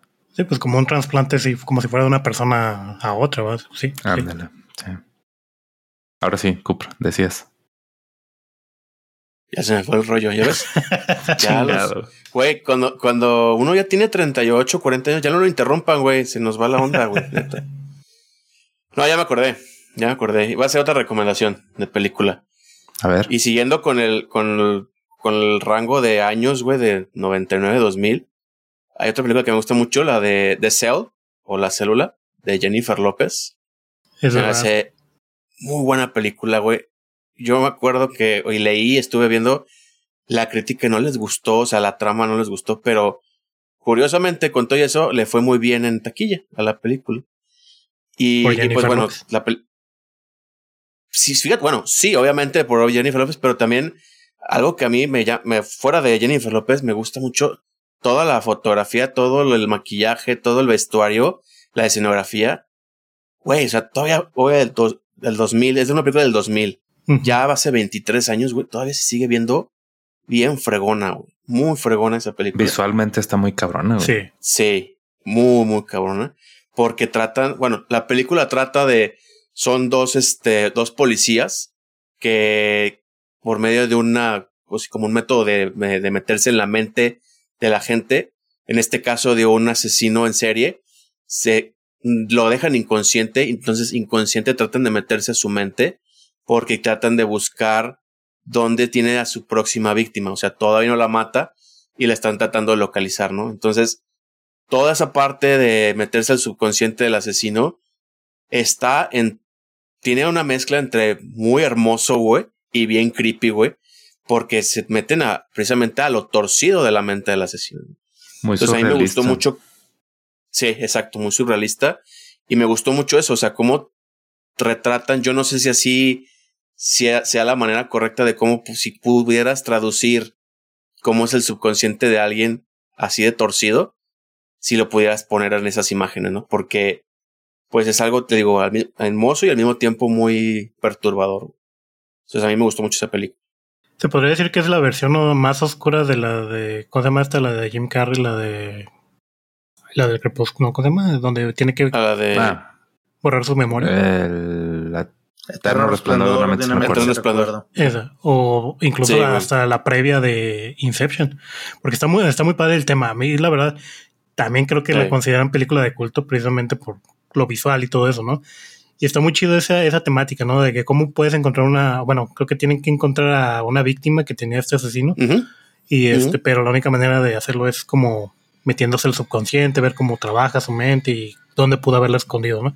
Entonces, está muy Sí. chido. Y todo eso de como que meterte dentro de la mente de, de otra persona y cómo lo eh, visualizan, para mí fue una un peliculón. O sea, sí, sí está muy buena. Recomendadísimo. Sí, No sé. sí, la verdad está muy buena. Yo creo que te retrata muy bien cómo se ve el asesino a sí mismo, ¿no? O sea, porque hay escenas en las que se ve como un rey, como un emperador, luego otras como un demonio. Entonces, este, pues no sé, no sé, que ahí si hay, tenemos a alguien en los escuchas, algún psicólogo, psiquiatra, psicoanalista o lo que sea, que nos digan si, si es una buena representación de lo que pudiera ser, ver, cómo pudiera verse alguien en la mente, este, porque sí está muy, muy cabrón la representación. Yo creo que sí lo han de haber estudiado, güey. O sea, sí lo han de haber usado de referencia a estudios psicológicos, porque sí, sí, como dices, güey. O sea, tan- no solo el personaje, cómo se ve, como dices, como un monstruo y luego como un- una persona muy vulnerable, muy pequeña, muy con miedo. No solo eso, sino los colores que usan, el la ambientación, la música. O sea, sí, sí, sí representa yo, bueno, pienso yo que representa muy bien el, el mood, ¿no? De, o el cómo se sentiría una persona así. Sí. Sí. Está muy Sí. Otra vez, ya me dio ganas de verla, güey. Eso es, es Sí, lo que pasó cuando vi este listado. Hay muchas películas que dices, güey, tanto backlog que tengo de cosas actuales y quiero regresarme a lo viejo, güey. Pero esta película vale mucho la pena, la verdad. The Cell. La célula. Sí. Ok. Sí. Ahorita yo, yo no recuerdo si la vi. Me la platican y me suena. Pero ahorita también me está sonando mucho a la siguiente que yo traía mención. Por el tema también que dicen, oye, pues como por dónde está pegando, ¿no? Yo la siguiente que les vengo a mencionar es, es de animación. Se llama Paprika. Mm. eh, animada Muy buena. por Mad Dog Studios. Yo creo que, digo, perdóname, por Madhouse. Y pues bueno, básicamente de qué trata. Es un futuro, o sea, ahí ya estás hablando de un tiempo adelantado, no explicando cuándo. Y una psiquiatra utiliza un método que es utilizando un dispositivo para poder entrar en los sueños de manera consciente y de esa manera entrando a los sueños de las personas, pues poder encontrar esta información que les puede ayudar a solucionar los traumas psicológicos que traen. Entonces, lo que trata la película básicamente es como la doctora Chiva, que es la, protagonista, se mete a los sueños y utiliza su alter ego, que dentro de los sueños se le conoce a ella o se denomina ya como paprika, y está probándolo y está ayudando a la gente sin que tenga que platicarle nada. Entrando al sueño y hace sus interpretaciones, incluso los puede grabar y con esa información, pues ella empieza a decir, ah, mira, lo podemos ayudar haciendo tal cosa. Yo creo que la premisa les va a sonar muy, muy parecida. Les, les digo por qué.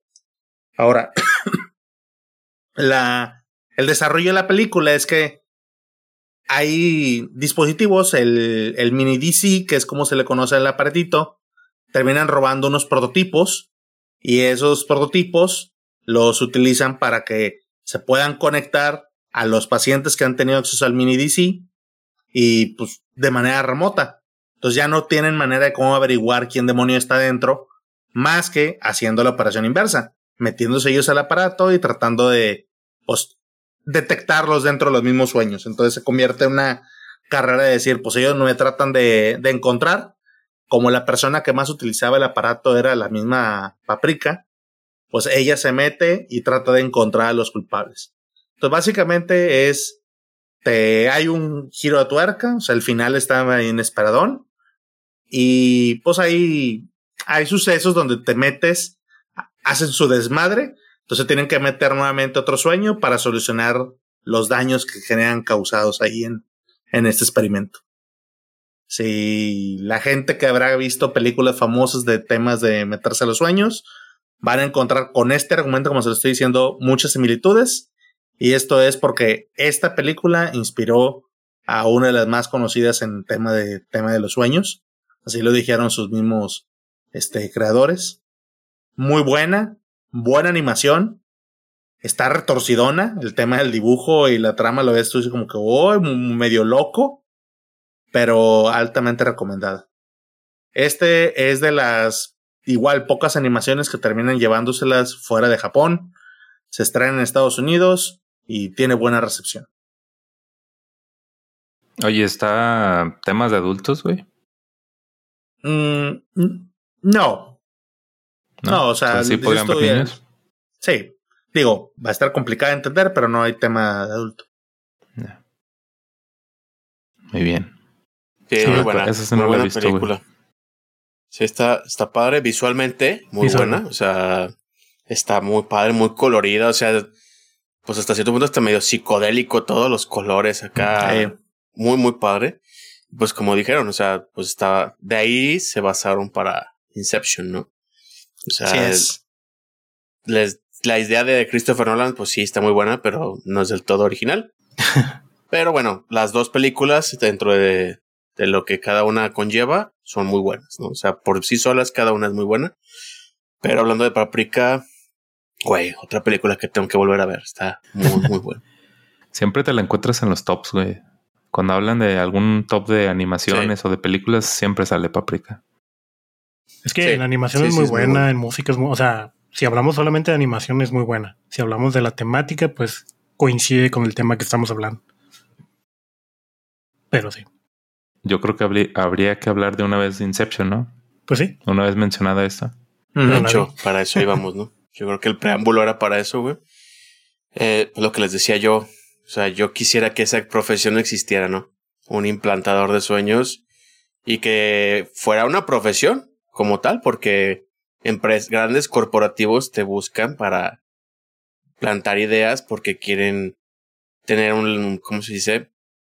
un leverage, una ventaja competitiva contra otros, ¿no? Entonces, me gusta esa, esa premisa de la película, ¿no? No sé ustedes qué piensen. ¿Qué? Inception. Sí, Inception. Digo, yo no la vi, sé de qué trata más o menos. Digo, yo sé. que no la viste, güey. Ya, vámonos, vámonos, ya, se acabó. Cuando Falco dijo eso de que no, yo no vi Inception, ya estaba haciendo el soñé. Vamos a cortar, empezamos en dos horas y media señores, Discúlpenos, hoy hacemos el episodio corto. Tenemos que ir a que Falco vea Inception. Vámonos, ya. Sí la tengo en mi backlog, y la he tenido chance de bien. verla. El problema es que cuando la quiero ver, digo, no estoy seguro, como que, mm, como que entre que me da hueva y entre como que digo, mejor la dejo para con más calma, porque tengo No, que pensarle mucho con ella. No, no, no. No, Eso es lo que me han dicho, yo no, no sé. Por eso Sí, está la- un ¿Te gustó densa, Paprika? pero... ¿Te gustó Paprika? Pues claro, pero Paprika es animación. es Vela, güey, no, No, no, no, no, no, no. Mira, es una película ya creo que del que 2010, 2011, güey. Pero visualmente se sigue viendo poca madre, güey. Hay escenas, digo, no te voy a spoilear, pero hay escenas visualmente muy fregonas, güey. Y la trama, güey, está muy, muy padre, güey. O sea, muy buena, güey. Bueno, Entonces, la voy a, la sí, voy a ver, esa ver. y la de Tenet, que también dicen que está muy buena, que es del mismo director. Pero bueno, Híjole. Bueno. Tenet es, se cuece aparte, güey. Ya después hablamos, si quieres, de, las películas de Christopher Nolan, güey, pero Tenet es muy aparte. Inception. sí, claro. Sí, Inception y luego. Ya después de que Hablamos. ve Inception lo platicamos. y luego ya después de que terminamos de platicar Inception, ya hablamos de nada más. Va, pero mientras usted denle. Pues para empezar el cast, güey. El cast de, de Inception con Leonardo DiCaprio. El eterno Leonardo DiCaprio no reconocido. Otra muy buena actuación. No reconocida y no premiada. Es, no sé. O sea, Yo, yo, perdón, yo no soy experto en, en así en críticas de cine y todo, pero para mí, yo sí me atrevería a decir que es la mejor, o si no, al menos dentro del top 3 de actuaciones de Leonardo DiCaprio en sus películas. güey. A mí se me hace muy buena, güey. sí. Muy buena su actuación. Está O sea, larga la tanto película. como- Sí, dura, ¿qué es que? Como dos horas cuarenta, dos horas, algo así, güey. Pero su actuación como, tanto como un businessman, güey, porque se, se codea con empresarios, como la de esposo que, y padre de familia, sin espolearte mucho, Falco, en sufrimiento por algo que vivió. Eh, se me hace muy buena. Muy buena la actuación. Eh, también que otra persona. Bueno, en su momento Ellen Page, también, muy buena actuación. Eh, estaba yo creo que en su Bane, o sea, Tom Hardy, exacto, también. Eh, Joseph, Joseph Gordon Lewitt, también. O sea, ahí muy, muy buena su actuación. O sea, el cast está también para que digas, no mames, güey. O sea, Michael Caine, Alfred, Michael también Caine. está ahí, güey. O sea, güey, Falco, perdón, pero la mesa está puesta para que ya nos dejes. Es más, dinos, ahí se ven, graben ustedes. Dele, Yo me dele. voy a ver ahorita Inception. Yo voy al baño ahorita. es cierto, DNDL. Eh, dos hecho, horas cuarenta de ir al baño, güey. La sé. Yo iba a hablar del final, güey. ya Ah, dele, pues ya no. tam- tampoco pasa nada, digo, de él. Se me olvida en dos segundos. No, pero sí, sí lo ocupas, güey. Lo siento, les Sí, porque no quiero que después me digas, ah, es que como ya me platicaron al final, ya no Ya me no la vi. tanto". Chingado, ya me, me- me evitaron ahí la excusa. Próximamente, a lo mejor, un posible capítulo de películas de Christopher Nolan. Podría ser. Sí, sí se presta, güey. Pero bueno, hay otra película que también habla de cosas de sueño, o al menos yo lo veo como de sueño. Igual si quieren, pasamos a otra película que quiero recomendar, que es la de Soccer Punch. No sé si se acuerdan de esa película. Mm. Uy, sí, muy buena. Bueno, esa película Sí, yo bueno. cuando vi el, los trailers y todo eso dije, se ve como una mafufada así súper pasada de lanza, o sea, todo un fanservice para, pues, para los vatos y todo eso, ¿no? Ya cuando la empecé, bueno, cuando la vi, fue como que, ah, mira, sí está, sí está chido el concepto que maneja, ¿no? O sea, tiene una razón de ser todas esas jaladas que ponen en, la película, no es nada más ponerlas por poner.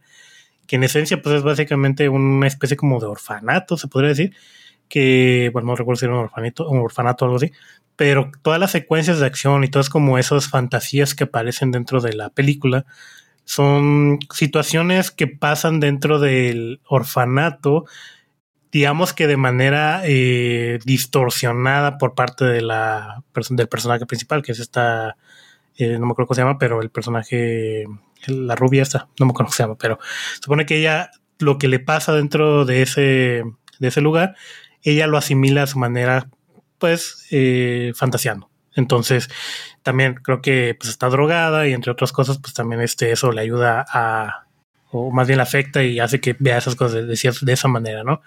Está muy chida visualmente porque, como les digo, este, tiene mucho fanservice, tiene cosas muy fregonas, eh, tiene escenas que, pues obviamente son muy llamativas, eh, como por ejemplo esta escena de las trincheras de la Primera Guerra Mundial, el samurái este con el que pelean, o sea, tiene cosas que les digo son muy jaladas, pero que cuando uno ve el tráiler, pues no sabe ni de qué se trata, o sea, dice, ah, película de acción a lo bruto y pues ahí está, ¿no? Pero ya cuando uno la ve y ve todo lo que pasa y cómo pasa, pues dices, ah, no, pues sí está canijo, ¿no? Y es como que a lo mejor un poquito lo que hablamos de los sueños lúcidos y todo eso, que a lo mejor es una, pues algo, algo, algo tiene que ver con eso, ¿no? Pero en este caso, pues, eh, en formato película. No sé qué opinan ustedes. Yo soy del opuesto. ¿No te gustó? A mí, en el pinche tráiler, me vendieron una película que dije, no mames, quiero verla a huevo, a huevo, así. Morritas peleando, gigantes, espadas, pinches chingaderas futuristas, y cae shu, shu, wow. Y tú decías, no, güey, tengo que verla. Y ya te la empiezan a platicar la película y dices como que, ¿qué, qué, para dónde va? Y ya como que empiezo a agarrar trama y digo, mmm, no entiendo. Me quedé así como que, ¿de, ¿de, qué está? Ya cuando ves el final, termina y acabo, digo, mmm, no, me hubieran dejado mejor mi, mis partes futuristas, mi parte de la historia como lo hubieran contado de lo que estaban contando, y así me hubieran dejado. Ahora, entiendo el por qué la tenían que explicar así y qué era la sorpresa, pero a mí no me gustó. Este, no sé, me hubiera dejado con mi mundo. Ahí yo, son de las películas donde digo, me quedo en mi alternativa, me hubieran dejado en mi mundo Motorola pensando que era el héroe. Siento que es como si Arturo a su película porno le hubieran puesto trama, güey, y dijo, no, a mí déjame. Sí, no. Yo era feliz en el momento en que entraba acá, decía, tocaba la puerta y nada más decían, ¿la puedo ayudar con la fuga? Ahí era feliz, güey, y repite la escena. sí, no, no, me preguntes el por qué llegué. Sí está muy cargada de fanservice, güey. O sea, sí... O sea, vaya, sí tiene trama y sí tiene justificación y lo que tú quieras, pero sí se ve que estaba el ganchote bien cabrón, güey, para atraer a, al público masculino, ¿no? Claro. claro. Obvio. O sea, no era lo que te vendieron. O sea, vendieron humo y vivo por mi humo y, y, me lo cambiaron, pues está bien, digo. Digo, haciendo un lado eso, güey, visualmente los efectos, las peleas, la acción está muy, muy chingona, güey. Hey. Sí. Sí, o sea, sí, cada una de las pues, peleas que tiene la chava están muy, están muy padres. Hey. Pues es, es Zack Snyder, güey. Tenía que ser. Sí. Que de hecho me recuerda mucho el juego sí. este de Alicia en el País de las Maravillas del, del de PC. No sé si lo jugaron, pero Ah, de America, America's McGee's. Sí, ese. Creo que está muy. Lo usaron mucho de referencia porque creo que hasta la forma en la que. O sea, visual se siente muy, muy parecido. Pero bueno, tema aparte. No sé si sí. otra película. O, Omarín hizo la, la compartida perfecta y hasta ahorita estoy entrando en razón. Es lo mismo que si una película porno con buenos actores, güey, le quisieras poner una trama, güey, y hay, hay algunas que te quedas con, no mames, güey, sígueme contando la trama, güey, porque le hicieron con madre. Pero en este caso no, güey. O sea, no hicieron buena trama para mí. Me quedé ahorita con esa analogía de decir, mmm, buen punto. Es una película porno con mala trama. Ya, ya no me acordaba, tío, porque me pasó igual que como con Ready Player One. No me acuerdo bien de la trama, no, ahorita no te la podría contar. Pero estaba buscando ahorita aquí el cast, güey. Pues tiene muy buen cast, güey. O sea, ah, tiene. Sí, claro, güey. O sea, actores muy buenos. O sea, está, está Oscar Isaac, güey. Está John Hamm. Está Carla Gugino. Vanessa Hutchins también. Yo ni sabía, güey. No me acordaba. Sí. Hasta ahorita que la vi la foto dije, ah, sale Vanessa Hutchins, güey. O sea, tiene muy buen cast, güey. No me acordaba. La película tenía mucho hype, güey. No claro. sé cómo le fue.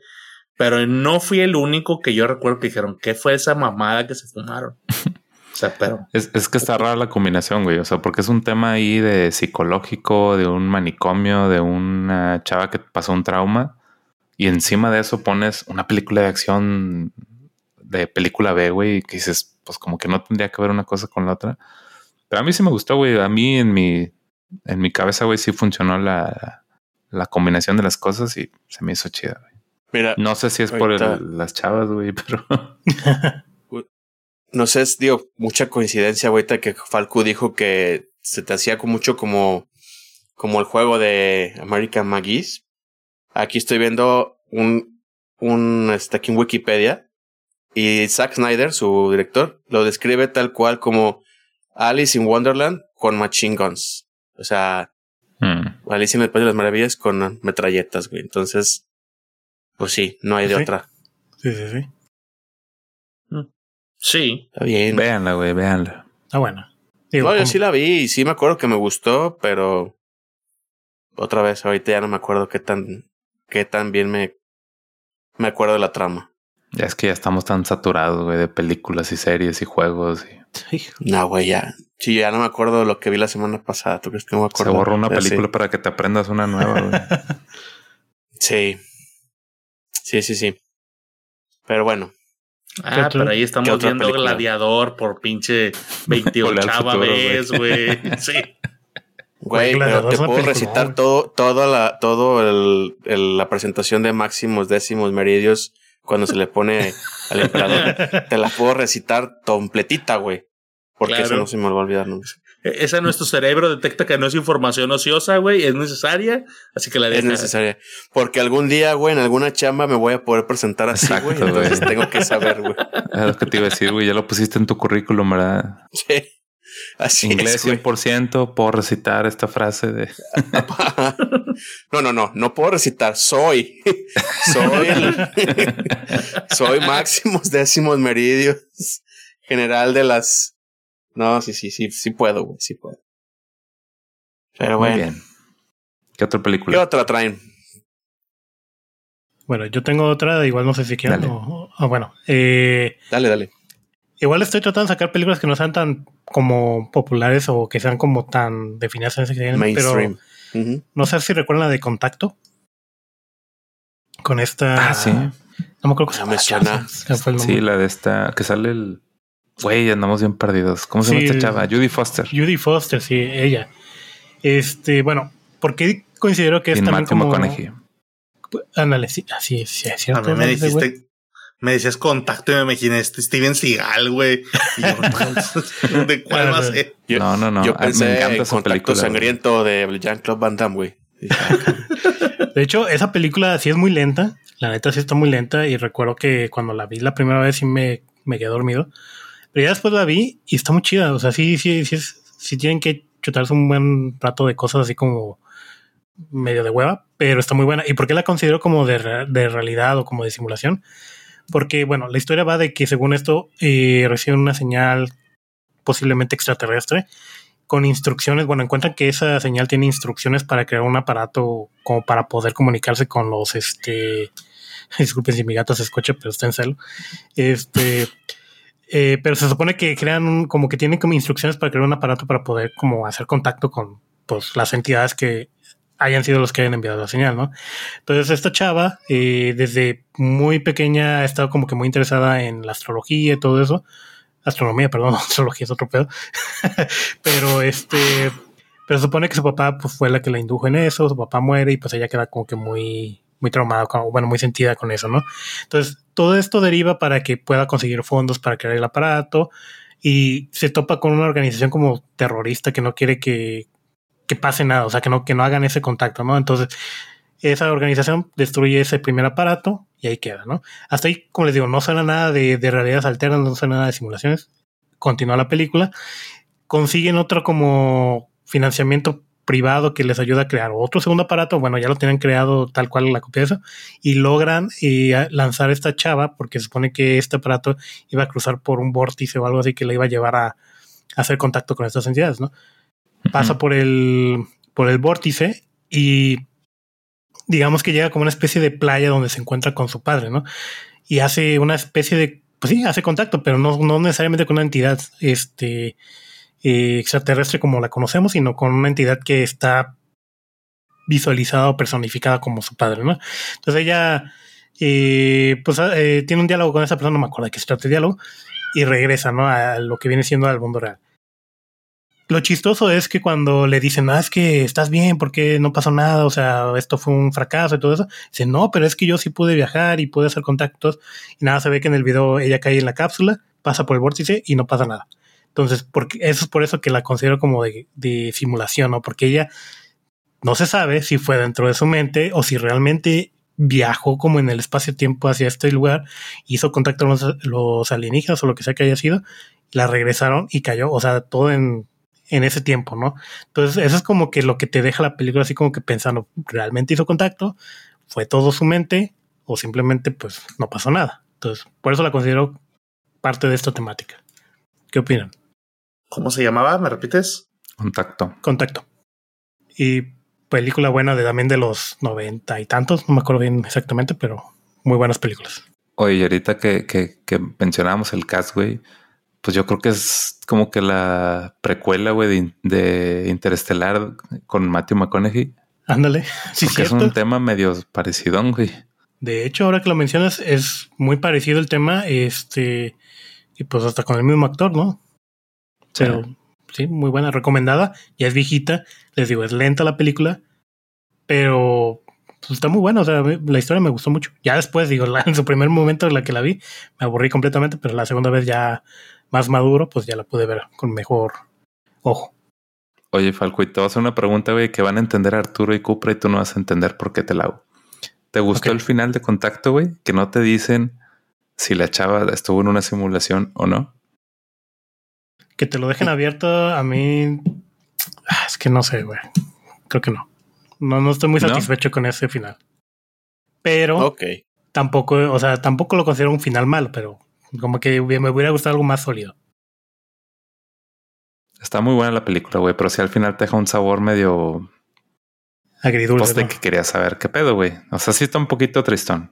Sí. Te quedas satisfecho de que la chava vuelve a ver a su papá o cree que vio a su papá y además el sueño que ella tenía que era pues encontrar vida eh, en el espacio, ¿no? De Claro. hecho inicia la película donde ella está con un radio de esos viejitos, güey, de Sí. transmisores y, y siempre está tratando de contactar. Entonces ella estaba traumada con contactar vida en otro planeta, ¿no?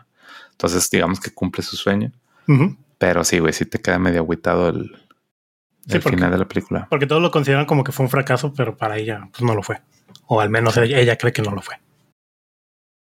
Sí, Sí. si mal no recuerdo el mensaje que le da el papá ahí en- cuando se lo topa en una playa, algo así como que viva su vida y como, que, ya deje se olvide de eso, ¿no? Ujú. Que continúe. Sí, sí, es más como por ese, por ese lado, ¿no? Pero este, como que es más personal para, o sea, para ella, obviamente, eh, que, que algo más universal, como, o sea, por eso es como que te deja la duda si fue algo que le pasó a ella, como una Sí. experiencia propia, o realmente viajó, hizo contacto, pero pues, está muy. Es que eso, eso es lo malo que no te especifican, que es como que te lo dejan muy al aire de que hay- como una, una sociedad alienígena manda una señal para que crean este aparato, nomás para decirle a esta chava que déjalo ir, o sea, como que deja tu trauma ir, ¿no? Es como que, pues bueno. Oye, pero acuérdate que al final sí te dan una pista, güey, porque te dicen que, o sea, como dices, en el video se ve que ella nada más cae y ya, como que duró un minuto. Y ella, ella, según ella, viajó horas y horas. Sí, Pero acuérdate que al final te dicen que en el aparato que llevaba ella de cámara y de audio había una grabación de nueve horas de puro, de pura estática y que no entendían ellos, pues cómo chingas pasó eso. O sea, cómo, cómo su audio y video grabaron tantas horas cuando pasó segundos en lo que cayó la cápsula. no me acordaba de eso, pero eh, Sí, güey, al final te lo, te lo dicen. No, no te dicen, vaya, en el video y el audio no se escucha lo que ella vio, ni lo del papá, ni nada. Pero sí los científicos se quedan como que, pues qué pedo, güey, como, como si se grabó tanto tiempo de, de pura estática. mm, ya, pues hay que verla para otra vez, porque sí, sí está muy buena, yo la recomiendo. Este, Ya- tiene Ya la backlog. Ya la anoté en mi backlog. Ve primera Inception. Ok, voy a poner la primera antes de ver las viejitas otra vez. Ujú. Muy bien. Tienes de tarea para el próximo capítulo que nos digas tu opinión sobre Inception, Falco. Sí, güey, antes que nada, güey, saludamos y preguntarle a Falco, ¿qué onda con Inception? Así nos prepara una cuartilla, joven, por favor, con un resumen, mínimo 300 palabras. Le digo a ChatGPT que me haga el resumen, güey. Nah, ah, haciendo trampa, joven. Un tip para los, los de los, los alumnos. Este, ¿traen alguna Sí. otra película? Eh, tengo otra, igual también. No es tan como común. O, o uno no, no, no pensaría que es como de simulación o realidad. Pero las de Jumanji. Ah, Jumanji es. Las nuevas, ¿no? No, incluso las viejas, si te pones a pensarlo, porque si, te, si te acuerdas en la primera, eh, cuando este, está Alan de niño, lo absorbe el juego y se queda, pues digamos que en el universo de Yumanji. Sí. ¿Dónde está Yumanji? ¿Quién sabe? O sea, nada más se sabe que es un juego, pero pues ¿dónde está? Es como su propio universo, ¿no? Y luego cuando empieza a traer pues todos los elementos del juego a la vida real, pues es como que de dónde salen estos monstruos. Simplemente aparecen. Es Sí. como que está manipulando esa realidad. Y aparte, cuando termina el juego, regresa en el tiempo, o sea, con el conocimiento del futuro. Por eso pueden salvar a los niños, bueno, a los papás de los niños que, que se tocaron en el futuro. Entonces, si te puedes pensar, si tiene muchas cosas de simulación y realidades alternas o de realidades diferentes. Y las nuevas, ahí sí son más como que más de realidades virtuales. Literal. porque- sí, literal. Entonces, no lo había pensado hasta que vi en un top, o sea, en varios tops ni siquiera sale. Pero ya después como que en uno de quién sabe cuántas películas salió la de Yumanji y dije, ah, sí, cierto, ya me puse a analizar. Pues es verdad, tiene todos esos elementos que pues, pues te transfieren a otra realidad, ¿no? O otro universo, si lo quieres ver de esta manera. Pero sí, esa es otra de las películas. Por cierto, las nuevas son una basura. Nada, difiero Sí. ahí totalmente. Yo difiero completamente. Yo cuando las fui a ver al cine, la verdad me estaba cagando de risa con mi esposa. Yo sí las recomiendo. Tiene Ah. buenos chistes, güey, pero La- La última pues sí, no vol- tanto. si la comparas con la 1, Bueno, es que la uno no era de comedia tal cual, era como una aventura No. nada más. Pero la, la primera de las nuevas, la, esa sí está, esa está chida. O sea, en comedia está muy buena. La segunda Está no tanto. grado, pero dale. perdón, pero está al nivel de Nacho Libre, güey. Sí, Pues sale Black Yo- Yo estoy muy de acuerdo Malas. con eso, güey. mal. Yo- sí, sí, difiero. no. Yo se los recomiendo, así que no le hagan caso a Cupra. Eh, El, el, el que hayan agarrado la licencia Yumanji y lo hubieran trasladado es el mismo ejemplo que hacen cuando agarran a los Thundercats, güey, y lo hacen Thunder Ho, y lo hacen chiquitos y me dejan así berrear como decir, ¿por qué no hiciste algo nuevo, güey? Es lo mismo. Agarraste el nombre de Yumanji y la jodiste. Sí. Otros dirán, lo modernizaste, lo adaptaste para otro público, ok, no, a mí no me gustó, bye. Ni a mí. Bueno, yo, yo sí. No, mira, así de sencillo. Fal- La opinión de Falco no es válida porque no he visto Inception. Así es. Ya sabía que ibas a decir eso. güey. Primero vi Inception y luego nos platicas de Yumanji. Ya lo traen ah, no se crean. Digo, güey. a mí en lo personal no me gustaron, pero Pe- Pues cada pero quien, pues. buen punto que dice Falco, ¿eh? Yo no había pensado que ahorita también, pues, Sí. generalmente en la teoría de, de dónde estás, de si estás en una simulación, pues el Robin Williams no sabía, güey, o sea, sale y dicen, ¿qué año es? Y dices, ¿qué pedo, güey? ¿Qué viví? O sea, él ya no se hacía que el otro mundo existía. Entonces, es, es la base, es buen punto. La magia, siempre hablamos de la simulación mediante un sistema de cómputo, güey, o robots o aliens y magia. Ah, un hechicero lo hizo. Un hechicero lo hizo exactamente. Sí, digo, ya igual estamos medio estirando el concepto. Pero pues sí, güey. Sí, por eso dije, nada, Igual nada. sí.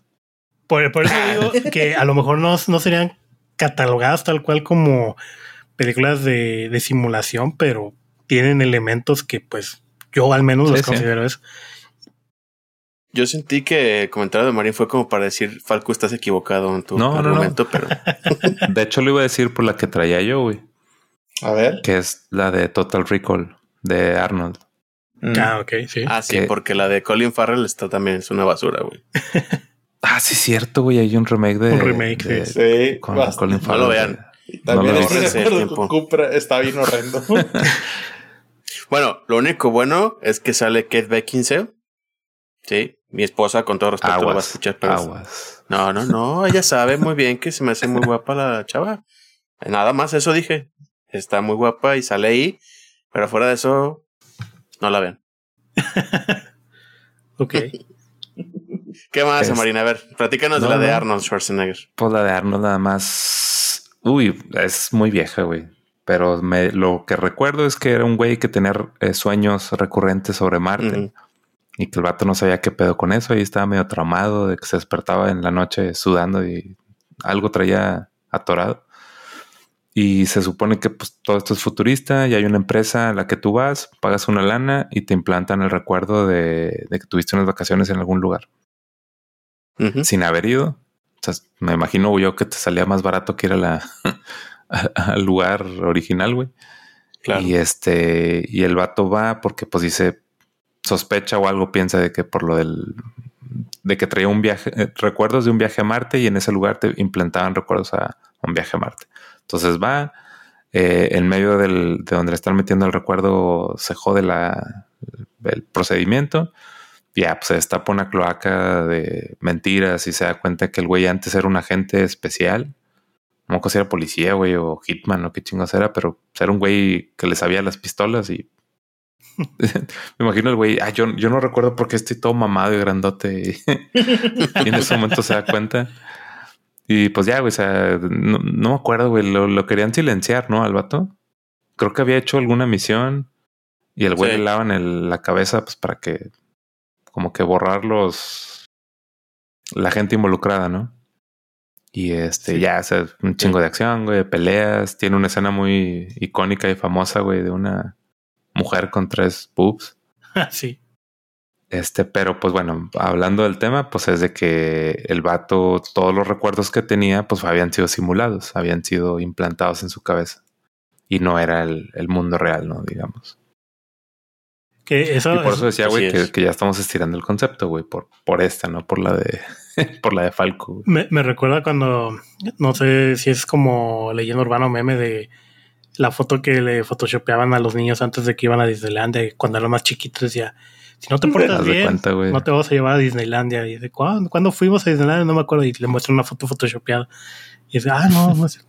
Al menos ah, me acuerdo que se la habían aplicado a mi prima y, y pues ahí, y ya después se dio cuenta de que no fue verdad, pero pues ya, ya eran como, ya tenía treinta y tantos años y pues ya no podía reclamar.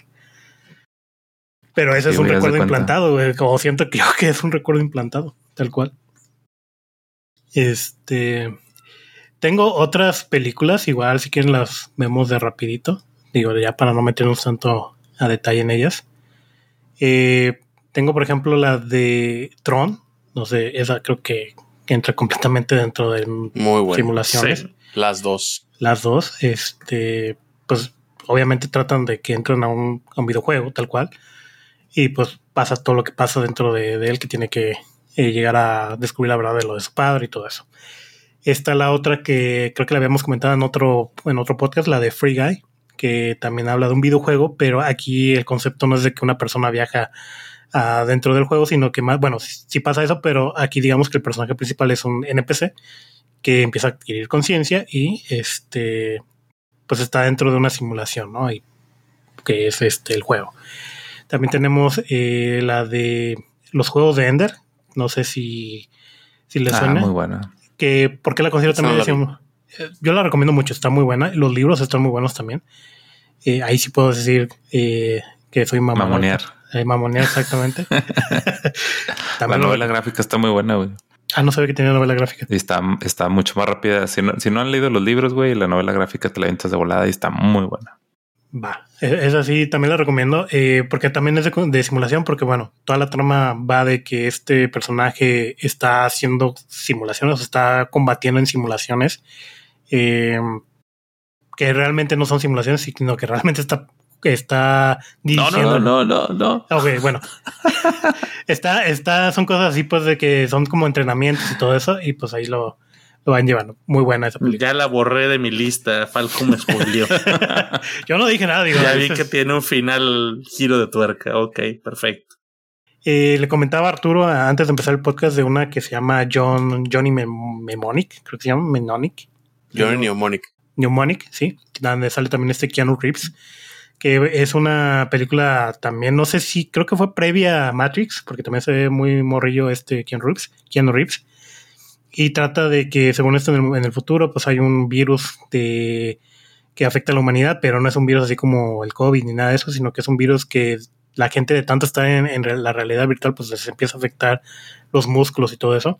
Entonces, este personaje de Johnny, que es Keanu Reeves, eh, se encuentra con unas personas, con unos contactos que le van a proporcionar un código, pero ese código lo implanta dentro de su cerebro. Y me da risa porque su cerebro tiene una capacidad de 100 200 o 140 gigabytes, es como que todo lo que tiene, y el código tiene 340 gigabytes para salvar al mundo, porque se supone que es la cura, ¿no? De, ese, de ese virus. Entonces toda la trama va de que como se implantó algo que tiene más capacidad de lo que tiene su cerebro, pues tiene tanto un cierto límite de tiempo para poder sobrevivir y pues sacar el código de su cabeza para poder este, seguir vivo y poder eh, conseguir la cura de, ese virus, ¿no? Dicen, o al menos lo que leí, que ese, esa película se inspiraron mucho para hacer el videojuego de Cyberpunk, porque tiene muchos elementos visuales y muchos elementos como de, de, ¿cómo se llama?, de la trama que van de la mano con el juego de, Cyberpunk. Entonces también este, no la he visto completamente, vi un recap de la película. Se ve, pues ya saben, de los 90, muy este, efectos muy, muy chafillas, pero se ve bueno, o sea, se ve, se ve como que, que es este película que puedes eh, digerir sin tanto problema. Otra que quería comentar es la de El cortador de césped, que también eh, sale este Pierce Brosnan en, esa película. Cuando, eh, así como se veía en la de Volcano, el pico de Dante, así, pero todavía más joven y hasta con un aretillo. Trata la historia de un este un experimento que están haciendo con chimpancés para poder mejorar la inteligencia de este y se encuentran con un este como un granjero que tiene impedimento, o sea, pues tiene como una especie de retraso mental, entonces como matan al chimpancé tratando de capturarlo y el granjero se, eh, se puso entre en medio, lo empezaron a usar él de, ¿cómo se llama?, de conejillo de indias y lo meten a un mundo virtual donde le van este, cometiendo drogas y todo eso para irle mejorando el, el intelecto. Entonces, eh, llega a un tal grado en el que se hace tan inteligente que ya empieza a tener poderes telequinéticos y se empieza... está bien mafufada la, la, película, pero está interesante el concepto, ¿no? De cómo con la realidad virtual, drogas y todo eso, pues puedes aumentar el potencial humano para poder lograr cosas como telequinesis y controlar la mente y controlar la realidad virtual y todo eso. Entonces, una película también noventera, tal cual, pero eh, también eh, se ve buena e interesante. Y pues la verdad hay muchas, hay muchas películas, muchas de ellas no las he visto. Tampoco quiero este, indagar mucho en ellas porque no las he visto. Pero este, pues sí, creo que son todas las que traigo al menos para este episodio. No sé ustedes. Cupra, ¿tú no traías otra? No, pues ya, digo, ahorita ya las mencionaron. Yo iba a hablar de, de Trump, pero ya, ya platicamos. O sea, simplemente regresando un poquito a esa película, en específico la 2, aparte de de lo visual, que también se me hace muy, muy, muy bueno. Todo el tema de los visuales así tipo neón, se me hace muy padre. Y algo que me gustó mucho, el soundtrack. El soundtrack de las dos es con Daft Punk. Ah, sí. Entonces también es, es muy, muy buena película. Le da un buen plus a la, a la cinta. Entonces, pues véanla también. Y la uno, pues es clásica también. Es, tienen que verla. Sí, es del 80 y 86, 87. Pero la verdad creo que ha envejecido bastante bien. O sea, la ves y todavía sigue viendo bien a pesar de. Entonces, si no la han visto, háganse un paro y vean. Las dos son muy buenas. Ahora sí que aunque dicen que las secuelas a veces no son las mejores, esta yo creo que le sigue bastante bien la trama. Por ahí ya se habla de una tercera con este Jared Leto. No sé qué tan bueno o malo sea, pero este, denle una oportunidad a las primeras dos. Son muy buenas películas. Eh, voy a hacer un falco, pues güey. no he visto ni la uno ni la dos. no, ya. Ahora sí, ya, de veras, ya vámonos. Hay que despedirnos ahora sí para que vayan a ver esas películas. a ver, hacer, hacer un Arturo era hablar cosas así de, de, la nada y hacer un Falco es no ver películas. No ver una película icónica. No ver películas esenciales, exacto. Muy bien. Sí. bueno, pues sí, Vamos a tomarte la palabra, güey. Vamos a despedirnos. sí, sí, sí. Háganse un par y vayan, a ver esas películas. Sí, la verdad que, que, muchas películas este, de las que hemos dicho, pues muchas son viejitas. Yo creo que no, no, van a tener tanto problema encontrándolas en streaming y la verdad las recomendamos mucho. A lo mejor no tanto por la temática que estamos platicando hoy, sino simplemente porque son películas que están buenas y y pues bueno, de ahí hay muchísimas otras que te van recomendando los algoritmos que también van saliendo y que, pues si les gusta toda esta temática como simulaciones, realidades alternas, realidades virtuales, dénselas, muy buenas. Hay que nos platiquen qué se nos hizo falta, alguna película que no hayamos mencionado. Este, platíquenos, díganos en los comentarios y pues ahí para la próxima lo mencionamos. Sí de seguro hay un chorro de películas porque este tema de, de escaparte a una realidad alterna donde todo es mejor o que te meta a una realidad alterna para ocultarte la realidad que es peor, pues es como que muy común, muy, muy diverso. Sobre todo en el Sí. anime, ¿eh? Se- está muy popularizado, que es el Isekai. Pero bueno, eso ya es otro tema aparte. Sí. Muy bien. Pues, Pues bueno, saludos Está a las pues. esposas, saludos. Saludos al Saludos. Discord. Saludos a gente las del Discord. esposas. saludos al Jorge. Saludos. Y Saludos también. pues ahí esperamos sus, sus comentarios. Muy bien, muchas gracias por escucharnos y nos vemos la próxima semana. Nos vemos. Fuga, Loruga. Vámonos. Vámonos. Vamos. Bye bye. Cuídense. Bye. Bye.